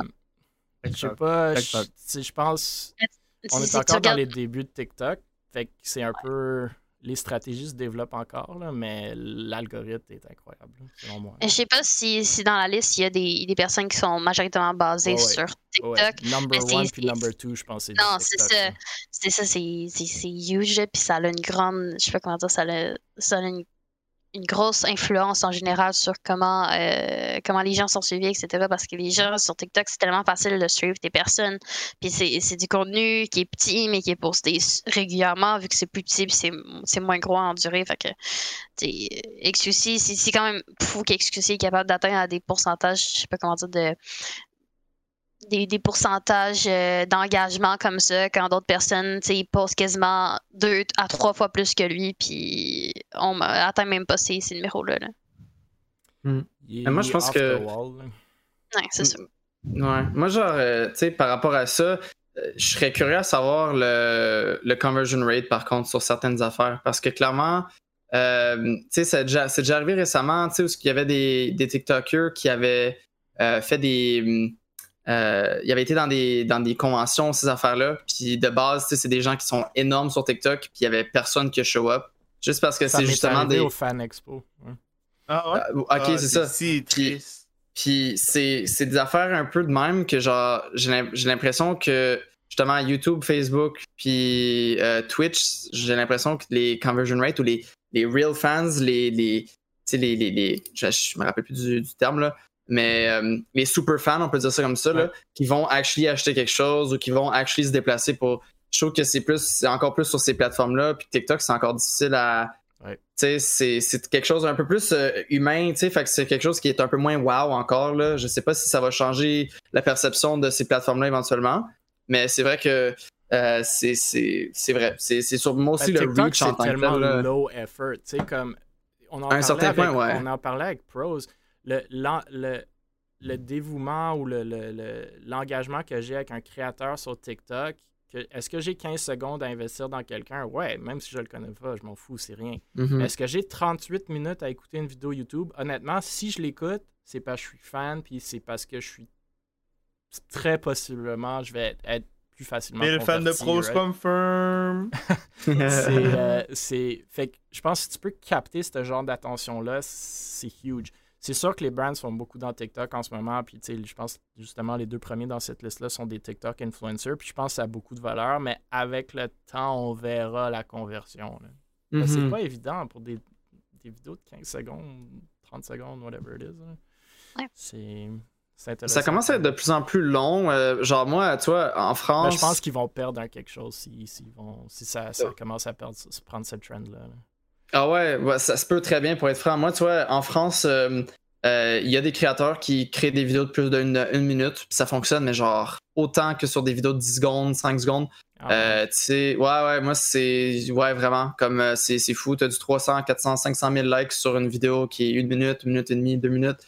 Tu vois, genre, si je peux donner l'exemple, tu sais, avec Gurkey, par exemple, on fait des vidéos de 45 secondes à peu près sur TikTok. Puis ça fonctionne très bien, là. On est proche du 500, 600, 700 000 vues des fois. Fait que c'est vraiment... ça dépend vraiment de l'audience, j'ai l'impression. Tu sais, comme l'Amérique, les US, puis le Canada en général, tu sais, c'est plus... On dirait que c'est pas les mêmes cibles, mettons. Là. Ouais, c'est ça, tu sais, c'est la même chose pour... 45 secondes, what? Ouais, non, c'est la même chose pour tout ce qui est... on n'a pas de temps, on n'a pas de temps de niaiser. Non, c'est ça. Vieux, là. C'est la même chose pour que Tienne, tu sais, il mentionne, c'est tout ce qui est optimisation, tout ça, aux États-Unis, puis au Canada, Québec, etc., c'est tout optimisé à mort. Puis en France, c'est pas du tout comme ça, là. C'est comme si ça serait un autre monde complètement, là. C'est ça qui me fait capoter un peu, moi, encore là-dessus. Le truc que je vois le plus sur TikTok, c'est des Reddit Stories, là, puis ça, c'est comme une minute et demie, mais c'est tellement plus facile de l'écouter quand c'est donné à toi au lieu d'aller le rechercher puis de le lire toi-même. Fait que c'est une nouvelle, je sais pas comment dire, ils montrent une nouvelle façon de prendre le contenu puis d'absorber l'information. Puis moi, c'est ça que j'aime de TikTok parce que j'ai pas besoin de faire d'efforts. Oh no. Where's our new generation going? Ouais, c'est ça. No effort, please. Non, je suis très avec le low effort game. Fait que I like it. J'aime nos conversations aujourd'hui. Ubisoft Montréal organise un watch party pour le Ubisoft Forward. Fait que Ubisoft Forward, c'est un événement en live stream présentant des informations sur les prochains jeux des équipes d'Ubisoft du monde entier. L'événement s'est passé le 10 septembre dernier sur la plateforme d'Ubisoft. Le bureau de Montréal ont toutefois organisé un watch party en personne qui a accueilli un bon nombre de gens. Bref, j'ai pas écouté malheureusement, mais il y a naturellement pas mal de nouvelles qui sont sorties de Ubi durant cet événement-là. Donc, beaucoup de nouvelles sur Assassin's Creed, incluant des nouveaux jeux. Est-ce qu'un jeu en monde ouvert ou open world pour les mobiles? Ils ont aussi annoncé Just Dance 2023, qui sera disponible pour le temps des fêtes. On a parlé précédemment, je sais que Beaver est excité. Ubi ont aussi dévoilé du gameplay de la version mobile de Rainbow Six. Plein d'autres nouvelles, mais entre autres le fait que Netflix et Ubisoft s'associent pour une adaptation en live d'Assassin's Creed et de 3 jeux mobiles basés sur Assassin's Creed, Valiant Hearts et Mighty Quest. Ça fait 3 ans que Netflix et Assassin's Creed sont ensemble, boy. C'est ça. Mais je tenais à le souligner majoritairement parce que c'est un événement relié au gaming, au e-sport en personne à Montréal. Donc, je ne sais pas s'il y en a qui sont allés ou qui ont même entendu parler. Ou si vous voulez commenter sur nos 2 nouvelles que je viens de mentionner, mais sinon, on peut passer vite aussi. Moi, ce qui me choque, c'est qu'il y a il y a beaucoup de jeux mobiles, on dirait. Je sais pas c'est quoi le... C'est le trend, là. C'est fou. Mobile gaming, ça devient huge. C'est juste Wild Rift, là, tu sais, on pensait que c'est League of Legends mobile. Vous savez, c'est quoi Wild Rift? Ouais. Non, c'est League of Legends mobile, OK? Ben ouais, OK, ouais. League of Legends mobile? Dépasser en termes de joueurs actifs League of Legends normal. Ouais, les gens qui jouent sur mobile pis qui se callent gamer là.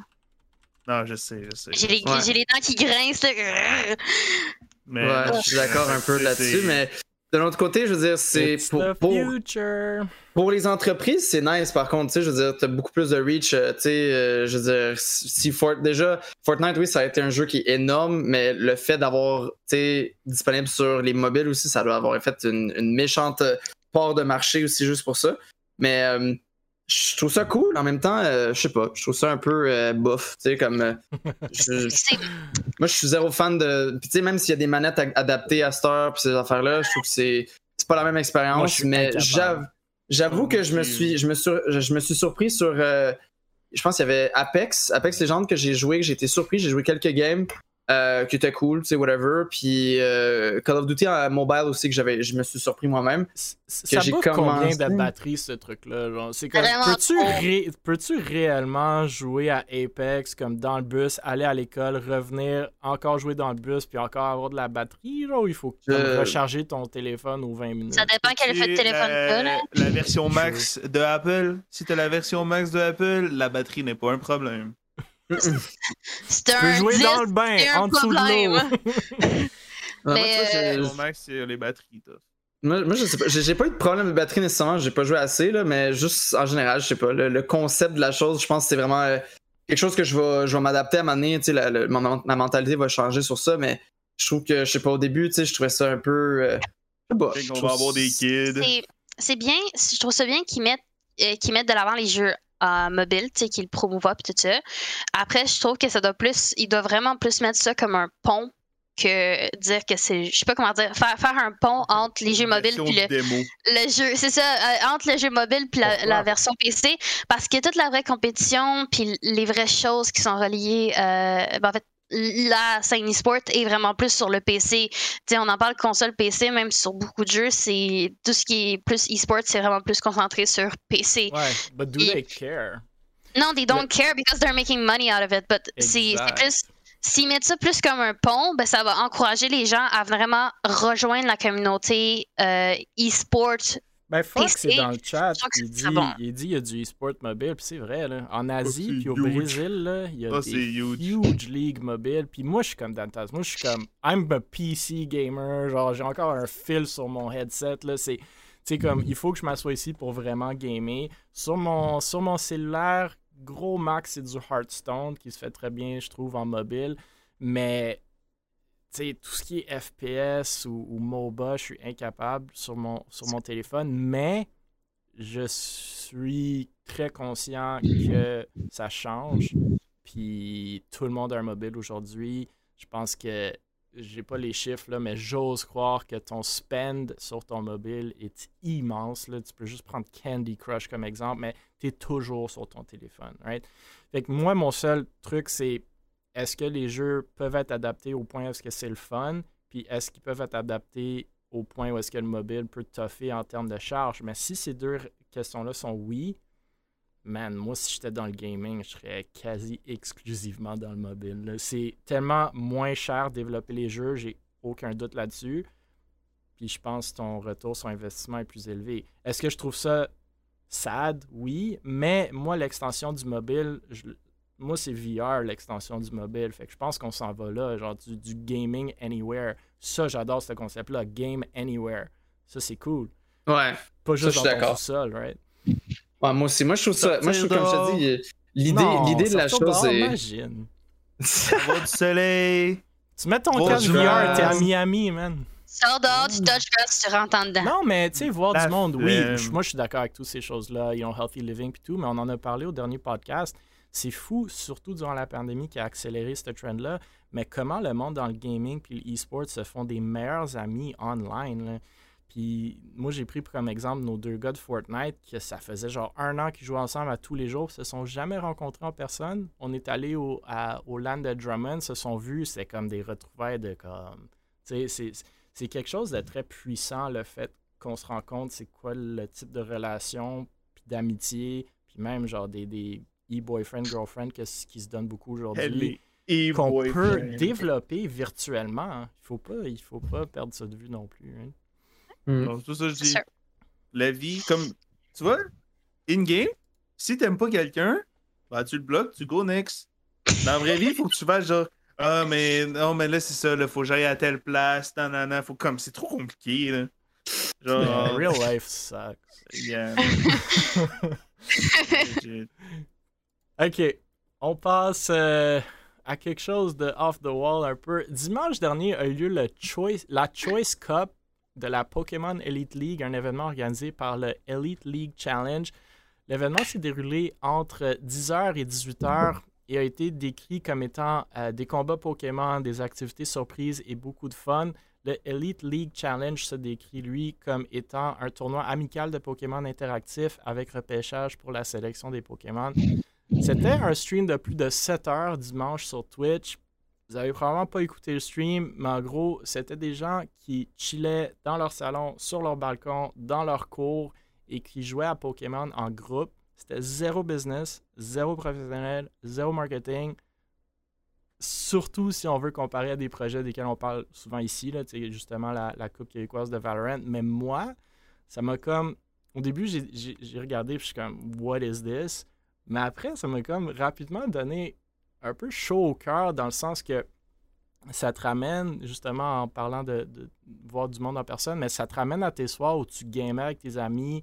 Tout le monde avait du plaisir parce qu'on partageait un beau moment ensemble autour d'une passion, au moins d'un intérêt commun. Puis on oublie peut-être souvent, là, moi le premier, cet aspect super important qui fait en sorte que justement on se compte dans le milieu du gaming et du e-sport. Je le dis souvent, mais on ne l'applique pas toujours. Il faut que ce soit le fun.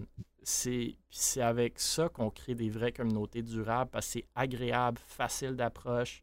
Bref, selon moi, là. Donc voilà, pas vraiment plus à dire là-dessus. Je tenais un peu de faire rayonner le projet que j'ai vu passer dans mon feed pour whatever reason. Et de deux, peut-être vous lancer justement la question de combien vous pensez que c'est important d'avoir l'aspect communautaire, terre-à-terre, versus le volet plus professionnel, business, de contenu de, entre guillemets, qualité. Puis moi, ça me fait beaucoup penser aussi à la fighting game scene, là, qui est beaucoup plus un peu grungy, puis « let's just get the stream done », on s'en fout de la qualité, là. On voit ça. Ouais. Je trouve personnellement que c'est un très beau projet. Puis, tu sais, moi, je suis pas vraiment dans l'univers de Pokémon, mais si, mettons, ça aurait été quelque chose qui était plus relié à moi, ben, c'est sûr que je l'aurais regardé. Ça me fait penser à. Tu sais, c'est sûr que. On est tous rentrés dans le gaming parce qu'on avait du fun. Puis oui, on va chercher du business là-dedans, mais ça reste que si on est encore dans la communauté du gaming, c'est à cause qu'on a du fun à faire ça. Personnellement, moi, les meilleures années de gaming que j'ai fait, c'était les années où est-ce que genre je tryhardais pas, mais je faisais juste jouer pour le fun avec mes amis. Jusqu'à 2h du matin sur Minecraft, à manger des ramen toute la journée. Mais ça reste que ces moments-là, c'est des moments clés, puis d'être capable de le partager avec le reste de la communauté, puis de ramener ça, puis de montrer aux gens qu'il y a encore des gens qui game juste pour le fun, puis pas pour le business, c'est quand même quelque chose de super intéressant. Là. Ouais, je suis d'accord avec toi. Moi personnellement, je veux dire, je vais exagérer en disant ça, mais... Je trouve que c'est mostly genre de la passion. Si t'es pas capable d'enjoy, genre même... Si t'es pas capable d'aimer ce que tu fais réellement, c'est sûr et certain que ça va juste se détruire par lui-même réellement. Fait que d'un côté, je sais pas exactement à quel point que je peux répondre à la question, mais je pense que c'est déjà hyper important de faire ça de même. Puis moi, je prône vraiment la passion plus que rien. Genre vraiment, écoute, si... Que ça soit entre le fait que justement... Tu fais des games avec tes amis, quoi que ce soit. Puis si t'es capable d'en faire de l'argent, go for it. Mais c'est pas une motivation qui devrait exister vraiment. Puis ça, c'est quelque chose que, bref, genre, je peux en parler longtemps aussi, là, mais c'est dommage aussi pour les nouveaux créateurs de contenu que, en fait, maintenant, tu sais que tu peux faire beaucoup d'argent dans ces mondes-là. Fait que les gens se pitchent là-dedans, puis ils font des dumb moves des fois, tu sais. Puis évidemment, ça dépend de quoi, là. Mais ils font des dumb moves, puis ils travaillent pas de la bonne manière, puis que finalement, ça l'amène à rien, puis finalement, ça l'amène, tu sais, beaucoup de problèmes, quoi que ce soit. Fait que qu'en réalité, de base, en tout cas, moi, quand j'ai commencé, tu sais, il y avait pas ça, ce genre de monétisation-là, ces affaires-là, ce qui fait que je sais un peu plus que j'aime ça, puis pourquoi je fais ça depuis 12 ans, tu sais. Mais genre, je trouve que de base, c'est la passion avant tout, parce que sinon, il y a aucune chance que ça peut même arriver à un succès, je trouve. Je sais pas comment, en tout cas, que les gens font, pour être très franc, là, si c'est le cas. Bonne intervention, Nathan. Non, en vrai, j'ai rien à dire. Good. Non, c'est, je sais pas. C'est selon rare, moi, tu sais. Ah, il non, dit mais... rien à dire, mais il va dire. C'est rare. Non, mais en gros, qu'est-ce que je veux dire? Là, plus au niveau, genre, tu sais, si on compare ça à Smashing, whatever, c'est que si tu. Si, mettons, ta qualité de production, c'est un peu ça la question, là. Si ta qualité de production est pas suffisante pour aller chercher un nouveau public, bah, t'en auras pas de nouveau public, hein. Fait que tu vois, avec Valorant, ben comme avec la CQV qui s'en vient, je m'attends à un niveau de production assez élevé, assez insane, pour justement attirer du nouveau monde. Parce que, je veux pas, on connaît tout le monde. Ben, je pense connaître tout le monde dans la scène. Là, si tu me dis qu'il y a 16 équipes. Ah, il y a des noms que je connais pas, là. Il y a du monde mais... qui soumettent, puis je suis comme, man, c'est qui ça? Je peux même pas le trouver sur Discord. Mais même genre, bon, imaginons si je faisais une team pour faire la. Imaginons, ok. Genre, c'est. Il y a deux Québécois que personne n'a jamais entendu parler, tu sais. Qui ont 13-14 ans, quoi. J'espère qu'on n'a pas trop entendu parler de gens qui ont cet âge-là. Mais je suis d'accord. Vas-y, Dantas. Pardon, je suis désolé. Genre, moi, je suis pas hyper d'accord par rapport à ça. Tu vois, j'avais manqué un peu la question en même temps, là. Je suis pas d'accord du fait que la qualité devrait être quelque chose qui doit être là absolument. Tu vois, genre, au contraire, moi, personnellement, tu vois, un des meilleurs exemples, ben, xQc. Genre, ses qualités, ses streams sont pétés, genre, il y a des trucs qui pètent de partout, puis genre, tu comprends rien. Le chat, c'est juste des emojis à longueur de journée.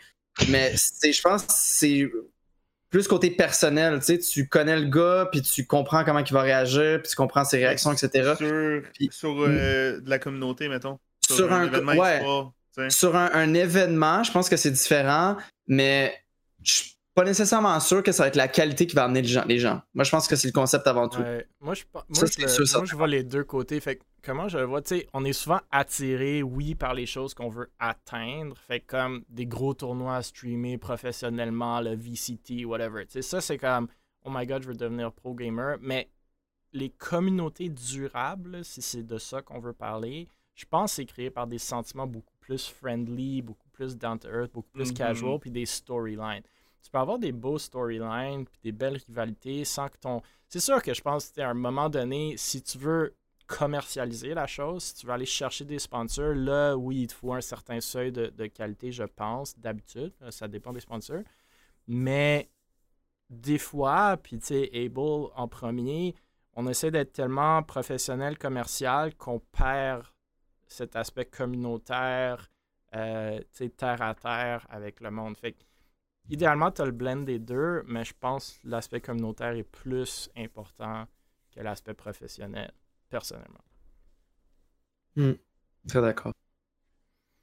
Okay. Ouais, j'avais rien à dire, moi. C'est bon. Mais c'est une belle intervention pour quelqu'un qui avait rien à dire. Parlant de trucs de petite envergure et casual, le Z Event lève plus de 10 millions d'euros cette année. Bon, pour ceux qui ne connaissent pas, même si ce serait surprenant, mais le Z Event, c'est un projet caritatif francophone créé par Adrien Nougaret et Alexandre Dachary, respectivement connus sous les pseudos de Zerator et Dash. Le but de l'événement est de réunir des streamers français pour collecter des dons qui soutiendront une association caritative. Bien entendu, c'est diffusé sur Twitch. L'événement a permis de récolter plus d'argent que tout autre événement vidéoludique français. Lors du stream de 2021, le Z Event a récolté 10 millions d'euros. Environ 11,7 millions de dollars US, un record mondial. Et cette année, ils ont récolté encore plus, quoique marginalement, avec un montant total de 10 182 126 euros. Ça s'est passé cette année entre le 8 et 11 septembre. Il y avait apparemment du monde qui doutait du succès de l'événement cette année parce que, apparemment, pas tous les gros streamers français y étaient présents, mais ils ont encore une fois battu des records. C'est pas un événement québécois, mais comme tout le monde le sait, puis comme on en a parlé précédemment, même aujourd'hui, les deux scènes s'entrecoupent beaucoup entre le Québec et la France, puis on fait souvent des parallèles. Pour faire la comparaison, justement, on a parlé de la semaine dernière du fait que le LAN JDL avait levé plus de 76 000 $ et que, du moins moi, je trouvais que c'était un montant impressionnant. Ici, on parle en France de plus de 10 millions d'euros. Fait que le JDL a levé 0,5 % du montant du Z Event, On continue la comparaison, là, parce qu'il faut être quand même relativement fair. La France a à peu près 67,4 millions d'habitants, Québec environ 8,5. Fait qu'on a 12% de leur population, mais on a levé 0,5% du montant. Le Z Event a levé 19 cents par habitant, LAN JDL 0,01 cent même pas par habitant. Fait que c'est vraiment rien contre le LAN JDL, là, vraiment. Le but, c'est pas de rabaisser l'événement. Moi, je l'ai mentionné, je trouve l'événement incroyable, le montant levé impressionnant. Le parallèle, pourquoi je le fais, c'est plus pour la comparaison, pour mettre l'emphase sur le potentiel qu'on a de croître, selon moi, notre communauté gaming, e-sportive, Twitch et les événements en bonne cause qui viennent avec. On en a parlé aujourd'hui, est-ce que le Québec, c'est trop petit? Est-ce qu'on devrait se focusser? T'sais, même notre premier sujet avec Proze. Fait qu'on parle souvent du fait que le Québec, c'est un marché qui est trop petit pour s'y concentrer. Mais pour moi, ce genre de statistiques me démontre qu'il y a beaucoup de place pour grandir. C'est sûr qu'il y a tout plein de facteurs qui rentrent en compte dans ce type de choses-là, avec leur culture, politique, économie, là, mais... Mais j'ai une question. Il y a du potentiel. Vas-y. J'ai une question. Pourquoi, moi, garçon fièrement québécois, canadien, québécois, j'ai donné mon 20$ aux The Event, mais j'ai pas donné mon, mon 20$ au JDL? Je sais pas. Moi, j'ai donné de l'argent au JDL, pas au Z Event. Mais dire, même chose. C'est ça. OK. C'est ça. Mais pourquoi? Parce que dans le Z Event... You want to be part of the cool crowd. Non, mais c'est ça. Ils te font sentir comme ça. Genre. Puis moi, je suis genre vraiment là, un gars là, qui est comme... Tu vois, moi, payer pour aller voir du monde en show, je trouve ça bizarre. OK? Fait que, tu comprends? Mais ça, je trouve ça spécial. Genre de la façon comment que tout le monde interagit ensemble. LAN JDL, là, oui, il y avait quelques petites interactions happening, mais il n'y a pas l'effet de lever genre tout le monde ensemble des fonds puis qu'on se mobilise tout le monde. Genre, c'est pas comme un crossover vraiment incroyable. Puis, je pense une des raisons pourquoi, c'est qu'il y a beaucoup de streamers, boomers, qui est genre, tu sais, que c'est juste comme des petits-enfants d'autres streamers. Tu comprends? Fait que, tu sais, t'as pas cet effet-là, genre, moi, on est plus surpris de voir... Je suis pas en désaccord, mais justement, ça prouve mon point qu'on a de la place pour grandir. Ben oui, non, mais comme tout le temps, moi, je mets le point sur les problèmes. Parce que les solutions sont là. Non, mais les solutions sont plus complexes que les problèmes, on s'entend-tu? Mais c'est là que je trouve plate, c'est que, genre... Y a pas, j'ai pas vu genre des insane tweets en mode genre go on push pour donner de l'argent. Moi je trouve que c'est le contraire de plate. Moi je trouve ça motivant en hostie de voir que justement on fait pas nécessairement aussi bien les choses qu'on pourrait. Il y a du room to grow, mettons-nous ensemble. Man, imagine si on peut aller chercher 12 cents par habitant du Québec en e-sport. Ça se fait, c'est prouvé que ça se fait. Oui. Ouais, c'est une culture différente. Fait que le monde qui me dise, moi, mais je sais, mon point, c'est que le monde qui me dise, ah, le Québec, c'est trop petit, je m'y concentre pas. We're not even close, là. We're not even close, parce que la France is not even close à leur potentiel. Puis nous, on est des années-lumière où est-ce qu'ils sont. Fait comme, man, like, let's do some stuff, là, non? Mais pour moi, c'est encore... C'est le problème des acteurs principaux. Puis je me considère même pas comme un acteur, parce que si j'étais un acteur principal, je serais gentil avec tout le monde. Mais comme non, moi, je suis juste un viewer. Je pense que c'est la bonne approche. Ben, OK, fine. Moi, fait que je te lance une question. Pourquoi t'es pas un acteur principal? Oh! Hey, oh! Non, mais c'est ça la question. Non, mais c'est ça le but. C'est ça le but du podcast. Mais pourquoi est-ce qu'on se met pas dans des projets? Le monde qui sont dans la scène, là, le monde intelligent, passionné, bon dans ce qu'ils font, tu sais... éduqué, tu parles bien. Là. Non, mais tu sais, t'as plein de qualités, puis t'es pas impliqué dans la scène. Tu l'es pas. Pourquoi? C'est genre, j'ai essayé à plusieurs reprises, Dantas. Non, tu m'as pas coupé. Non, j'essaie de me faire une idée, mais genre, il y a tellement de beaux points. Parce que je vais te le demander après. Non, il y a vraiment beaucoup de beaux points. Vraiment. Moi, je pense vraiment, parce que tu sais, j'ai été loin quand même là, dans le processus du e-sport. J'ai vu le background la plus grosse e-sport du Québec, okay? Puis quand j'ai vu ce background-là, j'ai fait game over. Game over. Puis oui, je vais revenir un jour, puis avec d'autres projets, puis tout, genre, tu comprends? Mais comme, t'es là, puis t'es comme, Big, t'as une mine d'or, Big, puis tu fais juste miner à la pelle en bois, man. Mais justement, ça ne te motive pas de le faire différemment si tu vois le potentiel. Oui, mais si tu vois, il y a un potentiel, mais là, après ça, c'est tout de repartir du début. Ces gars-là là, qui sont en haut, là, ils ont 30-40 ans. Là. Biggie, je m'achète un morceau à 20$, là, je trouve que ça fait dur. T'es jeune, puis t'es entrepreneur, comme t'arrêtes pas de dire. Fait que pourquoi est-ce que tu prendrais pas les leads? Les gens te follow, t'as une communauté, les gens t'écoutent quand tu parles. Pourquoi est-ce que tu prendrais pas le lead puis tu veux trop, quelque chose? On est trop gentil. Oh non, on est trop gentil. J'essaie de... Non, mais il y a une question de timing. En d'autres mots... Il y a une question de timing.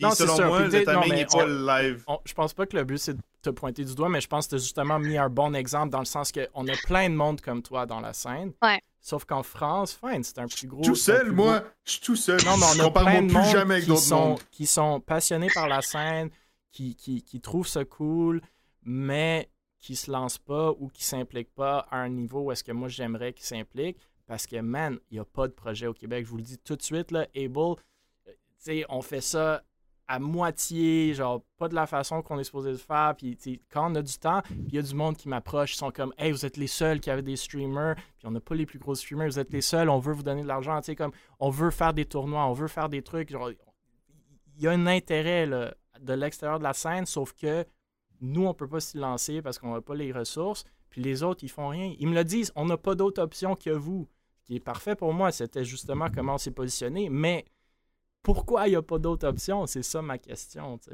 Fait que, bref, mais retournons aux Z Event. Dantas Nova, je ne sais pas si vous avez des commentaires là-dessus.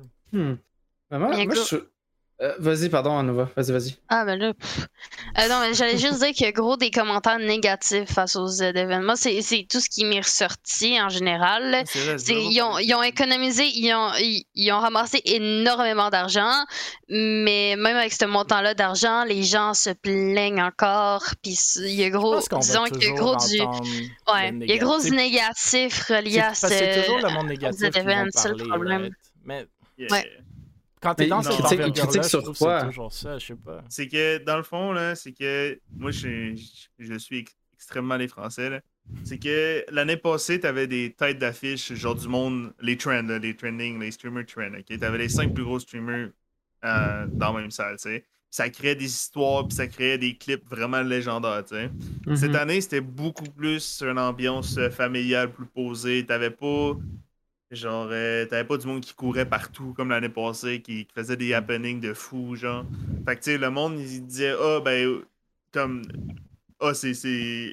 c'est moins remarquable, tu sais. Puis ils ont égalisé le record, ils ont fait un peu plus, je pense qu'ils ont fait 100 000 euros de plus.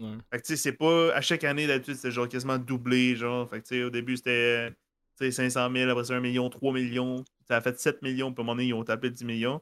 Mais tu sais, genre là, t'es au plafond, là. C'est ça qui arrive. Que... Ouais. Non, je suis d'accord, mais je sais pas. Il y a plein de trucs, moi, de base. Je suis d'accord que, tu sais, c'est comme pas nécessairement un letdown. Je pense aussi, c'est que, de base, c'était pour une autre fondation, est-ce que je me rappelle? Ouais, ça les gens n'étaient pas du tout contre pour cette fondation-là, puis c'était shady en crime. Je pense qu'ils ont changé de fondation depuis. Ce qui a sauvé le truc. C'est une des raisons pourquoi il y a beaucoup de streamers en fait qui se sont juste pas mis dans l'histoire. Puis je veux dire là, les rageux, ça va toujours être des rageux. C'est sûr que de voir quelque chose comme du Gotaga, comme du Notstack, du Michou, du Squeezie, puis que là tu passes sur des gens qui évidemment sont moins connus, c'est sûr que ça fait un choc un peu quand même, tu sais. Mais à un certain point, je pense que c'est ce genre d'événement-là que je trouve qu'il peut mettre en valeur des streamers. Puis je trouve que, tu sais, moi, j'avais déjà eu une sorte d'idée de faire ce genre de truc-là. Je l'avais fait. Moi, j'avais fait j'avais récolté de l'argent pour le CHUM. On avait récolté 1500$ pour le CHUM avec 6 streamers en 24 heures. Puis c'était quelque chose d'énorme, tu sais, pour moi dans le temps. Puis encore aujourd'hui, je trouve ça très cool d'avoir fait ça. Puis moi, c'est des affaires que j'adore apprendre. J'adore entreprendre aussi. Puis tu disais, Mille, il n'y a personne qui fait ça. Je suis quand même relativement d'accord. Puis je pense qu'il y a un esprit d'équipe aussi que la France a, que pas nécessairement que les Québécois ont. Puis ça, je ne veux pas être méchant sur ça.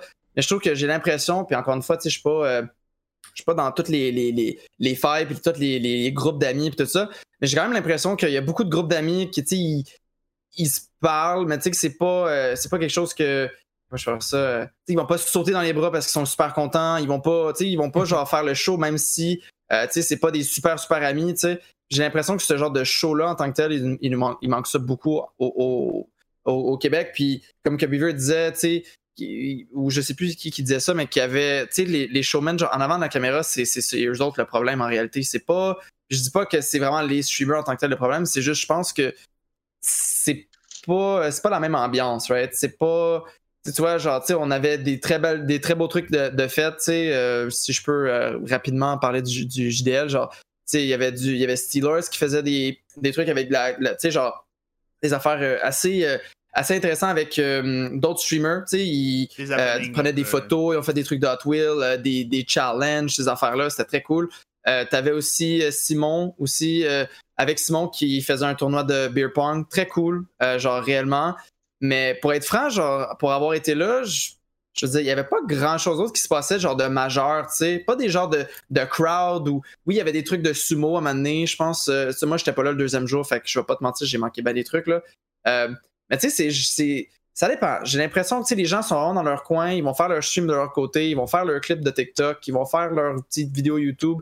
Mais ça va jamais être vraiment un genre de gros esprit d'équipe, genre « Hey, let's go, on ramasse tout », c'est vraiment, on dirait, tout dans leur petit coin, tu sais. C'est pas quelque chose que je veux critiquer non plus, mais je pense que c'est juste ça qui est différent des Français, pour être franc. J'ai une question, là, je vais te laisser après, Nova. Là. Trouves-tu que la culture, on n'a pas la culture du fanatisme? Qu'est-ce que tu veux dire par là? Dans le sens que avoir des vrais fans, c'est très très dur. Genre souvent, là, comme moi je suis l'ami de tout le monde, ok? Tout le monde, comme, je suis l'ami de tout le monde. Pas les boomers sur Twitter. Mais... Non, pas les boomers sur Twitter, mais même eux, genre. Mais comme, tu sais, j'ai pas de fans, tu sais, j'ai pas du monde qui vont lire, puis ils vont dire tatanana. Puis, tu sais, je sais pas si c'est la façon comment on s'exprime, comment on agit avec le monde, nanana, mais je trouve que c'est aussi les acteurs du GDL, c'est souvent le même type de personnes, un peu comme moi, qui sont amis avec tout le monde, c'est des amis plus que... ouais, c'est ça. La culture un peu fanatiste qui manque. Ouais, je suis très d'accord avec toi. Pour vrai, moi aussi, je suis du même avis... Je veux dire, la créer, c'est tellement dur de créer ça. Là, ouais, je pense que ça peut être de ce côté-là aussi, clairement. Genre, je peux pas, j'ai pas vraiment d'exemple ou quoi que ce soit, là, mais je suis très d'accord avec toi. Pour vrai, parce que quand on y pense, je veux dire, j'ai travaillé avec plusieurs créateurs, évidemment, tu sais, puis les retours sur les vidéos sont tout le temps différents, dépendamment de la communauté. Puis je vais pas vous mentir, il y a pas grand chose qui bat les Français. Puis genre vraiment, je veux pas être biased ou rien, mais pour des créateurs par exemple, tu sais, je cite pas de nom, pour des créateurs par exemple qui ne répondent pas aux commentaires, qui sont pas actifs dans leurs commentaires, que ce soit sur TikTok, que ce soit sur par exemple YouTube, etc. Et qui a encore des centaines et des centaines, des milliers de commentaires en disant « Hey, t'es incroyable la vidéo, tu fais tellement bien, nanana ». Puis qu'en réalité, tu sais, t'as d'autres commentaires un peu plus dans le style genre « Ouais, c'est cool, genre, tu sais, je suis content, etc. » Puis ils sont super actifs. Tu sais, on dirait qu'il faut que t'en mettes le trip pour vraiment que t'aies la même sorte de fan au Québec, je trouve. Surtout côté content, genre OD, tu sais, drogue, sexe et autres, là. Genre, mostly ça, je trouve, là. Genre, c'est fou, pour vrai, je le vois...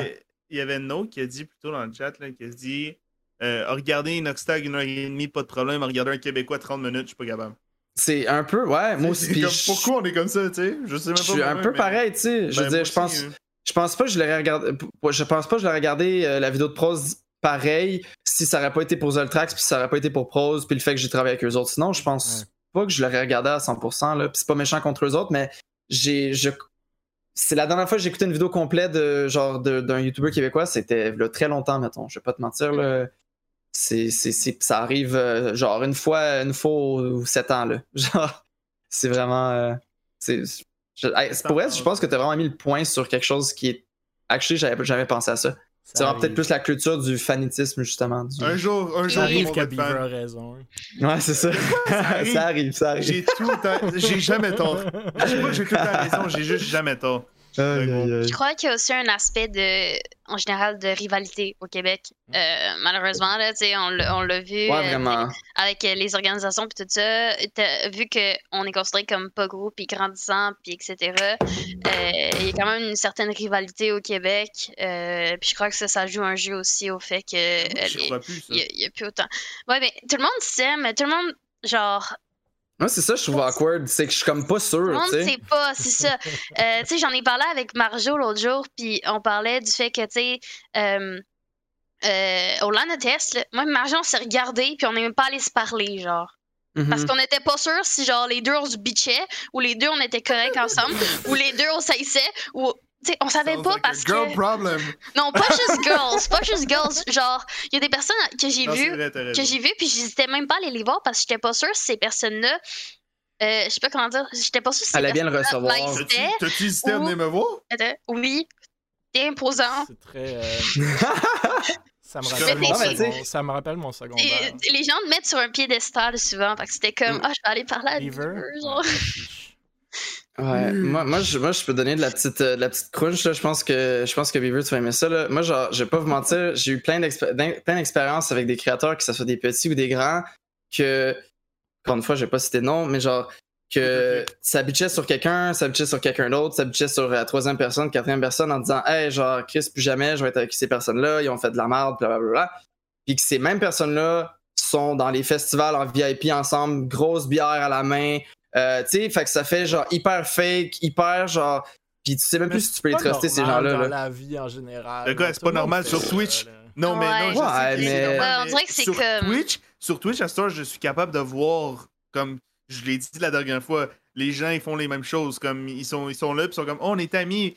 Oui, peux-tu, comme on fait-tu une collab, on joue-tu ensemble à un jeu vidéo, pis je vais avoir tes viewers. C'est comme, c'est hypocrite à mort, mais comme je suis tout petit, c'est comme. On parle beaucoup de fanatiques dans le chat, fait que si j'ai compris, pour la CQV, on va réserver genre une section des estrades pour les fanatiques, puis pour la torcida, puis on va faire des gros drapeaux, c'est ça?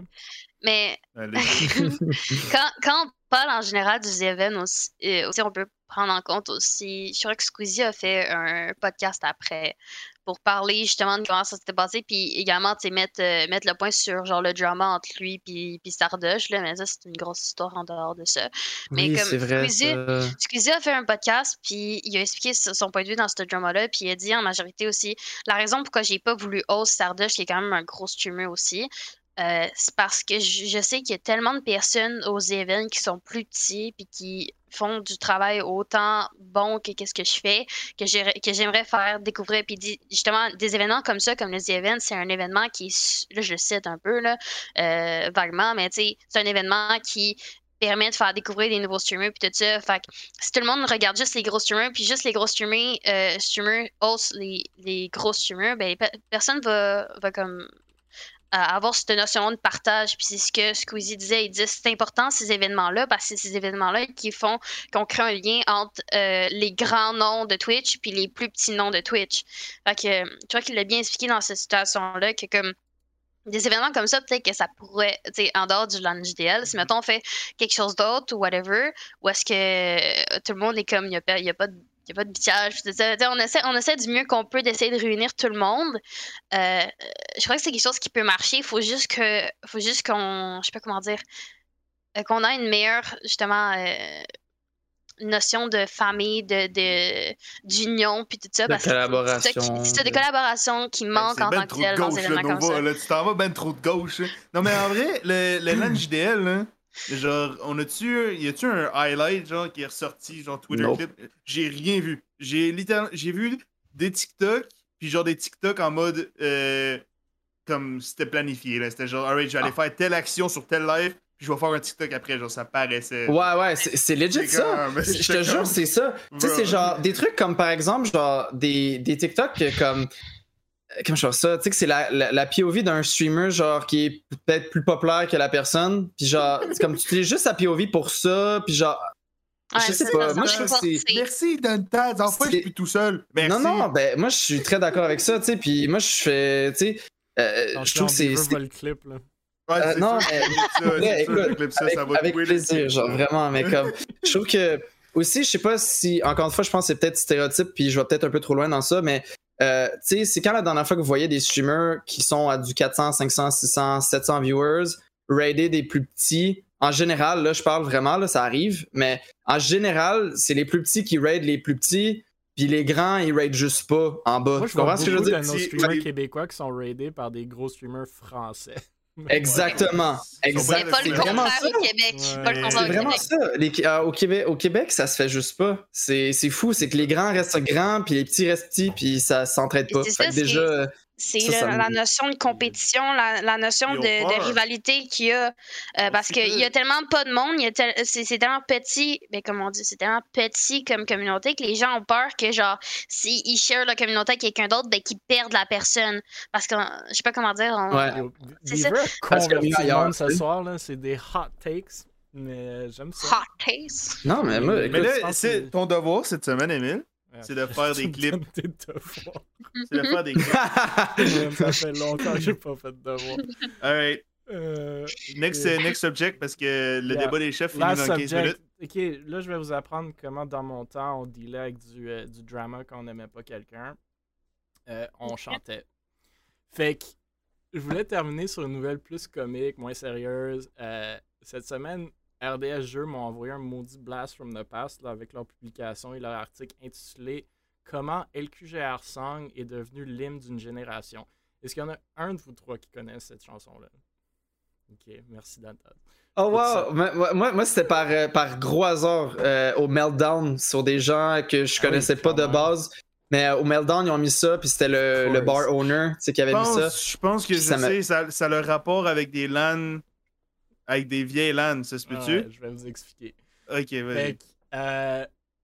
Comme vous le savez tous, je suis boomer. Fait que, aucune surprise que cette chanson, cet article et cette image-là me ramènent 20 ans en arrière. Je vois même le Balls sur la table, un classique dans mes temps dans les LAN, là, la bouteille Balls? À la gauche. Ouais. Ah ouais? C'est quoi comme drink? C'était genre un Sprite Coca-Cola, mais que tu voyais vraiment juste dans les LAN. Ah ouais! Okay. Ah, c'est intéressant ça. Fait que la LQGR, c'était la Ligue québécoise de jeux en réseau et une compagnie à but non lucratif spécialisée dans l'organisation d'événements de gaming, fondée en 1999, donc avant que plusieurs d'entre vous soient menés. Leur dernière publication sur Twitter date d'ailleurs de novembre 2012, avant le temps que Beaver pense que l'e-sport a commencé. Bref, en gros... L'e-sport moderne! C'était un organisateur de LAN, là, comme l'est maintenant le LAN ETS, le LAN JDL, même le Grand LAN. La LQGR Song est sortie, je crois, vers le début des années 2000. C'était pas mal un gars dénommé Ludovic Lachance, ou connu sous le pseudo Betaplux ou Deplux, qui avait fait une chanson après un des LAN de la LQGR. Puis ça me ramène un peu à votre commentaire de TikTok qu'on n'a rien vu sortir du LAN JDL, où il parlait, ou plutôt où il chantait de ce qui s'est passé durant le week-end. Fait avec les noms des gens, les attentes, les files d'attente, les réseaux qui crashaient, les fistfights entre les kids, les classiques des LAN, quoi. Il a tout mis ça dans une chanson. Dans le temps, YouTube n'existait pas. Fait qu'on téléchargeait la chanson par Napster, MSN, ICQ, MIRC, LimeWire éventuellement. Wow. C'est devenu tellement populaire que la tune passait à la radio. Tout le monde la chantait dans les écoles, même si la grande majorité de ce monde-là n'était jamais allé dans un LAN, ne savait même pas c'était quoi, connaissait absolument pas les gens dans la tune. Bref, le monde se sont donc mis à créer des chansons après les LAN. C'était comme devenu une tradition presque. L'autre grosse tune qui est suivie, c'était le PL3 Song, fait par quelqu'un d'autre complètement. Une belle tradition qui semble malheureusement avoir été perdue, même si les chansons sont complètement politically incorrect aujourd'hui. Là, mais rant nostalgique de ma part, si vous ne les avez pas écoutés, puis là je comprends que vous ne les avez pas écoutés, LQGR Song, PL3, c'est des classiques du e-sport du LAN scene québécois. Allez les écouter, ils sont horribles. Exact. C'est des chansons horribles, super amateurs, mais qui capturent tellement bien l'esprit de la scène, la communauté, ce genre d'événement-là. Comme je vous dis, ils sont dépassés dans le sens qu'il y a plein de propos là-dedans qui ne devraient pas être dits, mais bon, c'est le 20 ans qui vient de passer. Mais moi, je reviens au sujet de communauté, comment les faire grandir. Again, tu sais, keep having fun. Ça n'a pas besoin d'être super professionnel. rassemblons-nous, tu sais, après les événements, faisons ça n'a pas besoin d'être des chansons, mais même si je vois peut-être Ducky faire ce genre de truc-là, fait que Moutmout et compagnie, sous-écouter, gros potentiel de chansons pour la Coupe québécoise de Valorant. Mais bon, je tenais à souligner ça juste pour que le monde qui écoute ait écouté ces chansons-là pour comprendre ce qu'on faisait dans le temps après les LAN, mais c'est vraiment cet aspect communautaire-là que moi j'adore, puis je pense que c'est ça qui fait grandir la scène, là, mais c'était vraiment quelque chose. Moi, donc, je trouve ça excellent. Mais... Ouais. Moi, je trouve ça excellent, pour vrai. Je trouve que c'est... En vrai, tu sais, genre, en tant que créateur en général, genre, j'étais en train de justement penser des concepts, pas nécessairement à ramener ça, mais genre, à trouver peut-être une manière d'expliquer ça. Ça, c'est quelque chose, là, réellement un banger genre vidéo, là, pour les gens qui veulent parler d'e-sport, quoi que ce soit. Parler de ça, parler d'histoire, parler de... Genre, ça pourrait être écœurant. Genre, juste le concept vidéo, genre les idées de concept, genre, ça pourrait être malade. Je sais que... Mais non. Musique, vidéo, LAN, JDL... tout, ça peut être n'importe quoi. Amateur. Ça peut être... Ouais, ça peut être tellement de choses. C'est fou. Il y a Fox pis Citotonic sont dans le chat. Throwback Thursday, absolument. 1999, là, moi, tu vois, je suis né en 98, fait que je peux dire que j'étais né, mais j'étais pas très vieux, là. J'avais pas une souris puis un ordi à la main encore. Moi, j'étais là, je connais tout ce monde-là. Ouais. Ah, c'est fou quand même. Je crois que possiblement mon père connaissait un peu, moi. Sûrement. T'as mis toi puis mon père. Oui! Moi, je vais mettre en contact, ce serait cool! Bon, c'est tout ce que j'avais pour ce soir. On est dépassé d'un bon 20 minutes de l'habitude, mais des conversations vraiment... je pensais même pas qu'on allait aller dans ces directions-là, mais c'était des conversations assez cool. J'ai un devoir de clipper que je vais faire probablement pas faire parce que je fais jamais mes devoirs. Mais avez-vous des shout-outs, des commentaires, d'autres sujets que vous voulez passer avant qu'on ferme le stream? Moi, j'ai très hâte d'avoir tes clips sur Twitter, Beaver. Ah ouais? La seule chose, ouais. Je sais pas si ça me tente d'aller affronter le Twitter gang à soir. Moi, j'ai potentiellement un teaser pour peut-être dans les prochains épisodes, éventuellement. Moi puis Moutmout, on a tourné une émission de télé regardant le e-sport qui parle de jeunes entrepreneurs du Québec qui ont eu un effet sur le e-sport. Donc, moi puis Moutmout, on a tous les deux filmé une partie de l'émission. Fait que ça va être diffusé probablement en novembre sur UniTV. Fait que si jamais ça passe, j'imagine qu'on va en parler sur le podcast. Fait que juste un petit teaser pour vous parler de ça. Ça passe où? Sur le podcast. Au podcast. Non, UniTV, ouais. C'est super le fun. Ça rencontre 30 jeunes autour du Canada qui ont eu un impact dans une certaine sphère, dont les jeux vidéo qui va avoir un épisode. Donc, Charlotte a Stenic aussi qui m'a donné le contact. C'est nice. Cool. J'ai hâte. Ah, mais c'est cool. J'espère que ça va pas faire 38 minutes. 15 secondes, ça se fait. Je garantis rien. Je peux vous clipper les bons moments. Mais c'est sur TikTok. Ouais, c'est cool. Moi, de mon côté, je veux dire, si on parle de projet, j'en ai 1001 comme d'habitude. Je compte bien revenir en force côté vidéo. Même chose côté de Gurkey. On a quelque chose qu'on n'a pas, on n'a pas annoncé encore, mais qu'en octobre, ça va être de la grosse vidéo. J'ai très hâte, vraiment. Puis moi, de mon côté personnel, ben, c'est ça. Je travaille sur un projet plus de formation, etc. Parce que je sais que clairement, il y a beaucoup de demandes au Québec. Puis je pense qu'on va amener avec mon équipe genre quelque chose qui va être un peu plus axé pour les gens et non pour autre chose en général.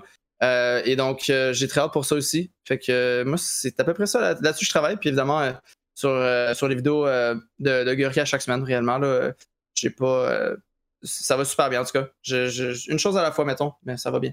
Je peux décrypter qu'est-ce que Dantas vient de dire? En gros, il va aider les gens à faire du montage, puis il va pas débourser votre portefeuille de 3300$. Ouais, ben voilà. Écoute, ça vient de tes mots, c'est encore plus flatteur. Non, pour vrai, c'est un peu ça, mais pas nécessairement juste sur ça nécessairement, là, mais bref, en tout cas, j'en dis pas plus, mais il y a bien des trucs. Moi, je suis juste un cyber enquêteur. Ouais, c'est clairement, c'est vraiment même comme on peut l'expliquer réellement, je pense que ça s'explique bien de même. Fait quoi? Non, sinon... Et toi, Beaver? Nouveau projet incoming. Beaver News, 1er octobre. Oh, pour vrai? Ouais, mm-hmm. Beaver va clairement être dans des annonces. Dans pour les gens sur Spotify, il a fait des dabs, by the way. Aïe, aïe. Alright, ben merci déjà Mille aussi pour l'invitation. Comme c'est ma deuxième fois sur le podcast, puis pour vrai c'est un régal. À chaque fois j'adore pour vrai. Moi je suis rendu un chroniqueur. Exact. Ça fait toujours plaisir de parler à du monde passionné dans les choses que nous on est passionnés, puis c'est pour ça qu'on déborde toujours parce que c'est des choses qu'on aime, desquelles on aime parler. Fait que merci à vous, Nova, Beaver, Dantas. Merci à tout le monde dans le chat, à tout le monde qui écoute peut-être sur Spotify ou d'autres plateformes YouTube. Comme vous le savez, tous les épisodes sont justement sur le YouTube d'Able Esports, Spotify, Google Podcasts, Apple Podcasts. Si vous voulez être invité sur le podcast, n'hésitez pas. On veut vraiment inclure autant de monde que possible, parler de notre scène, la faire rayonner des projets. Fait que si vous la voyez passer des venez me remplacer parce qu'à chaque semaine, ça commence à pas se permanent ici. Beaver bientôt va sûrement jouer à plus de Valo. Avec maintenant le podcast, on ne sait pas. Mais merci beaucoup à tout le monde. On se revoit tous les jeudis, mais entre-temps, tout plein de nouvelles et d'actions qui vont se passer, dont même ces trois-là ici ont des nouvelles qui sortent. Et on se revoit très, très bientôt. Bonne soirée!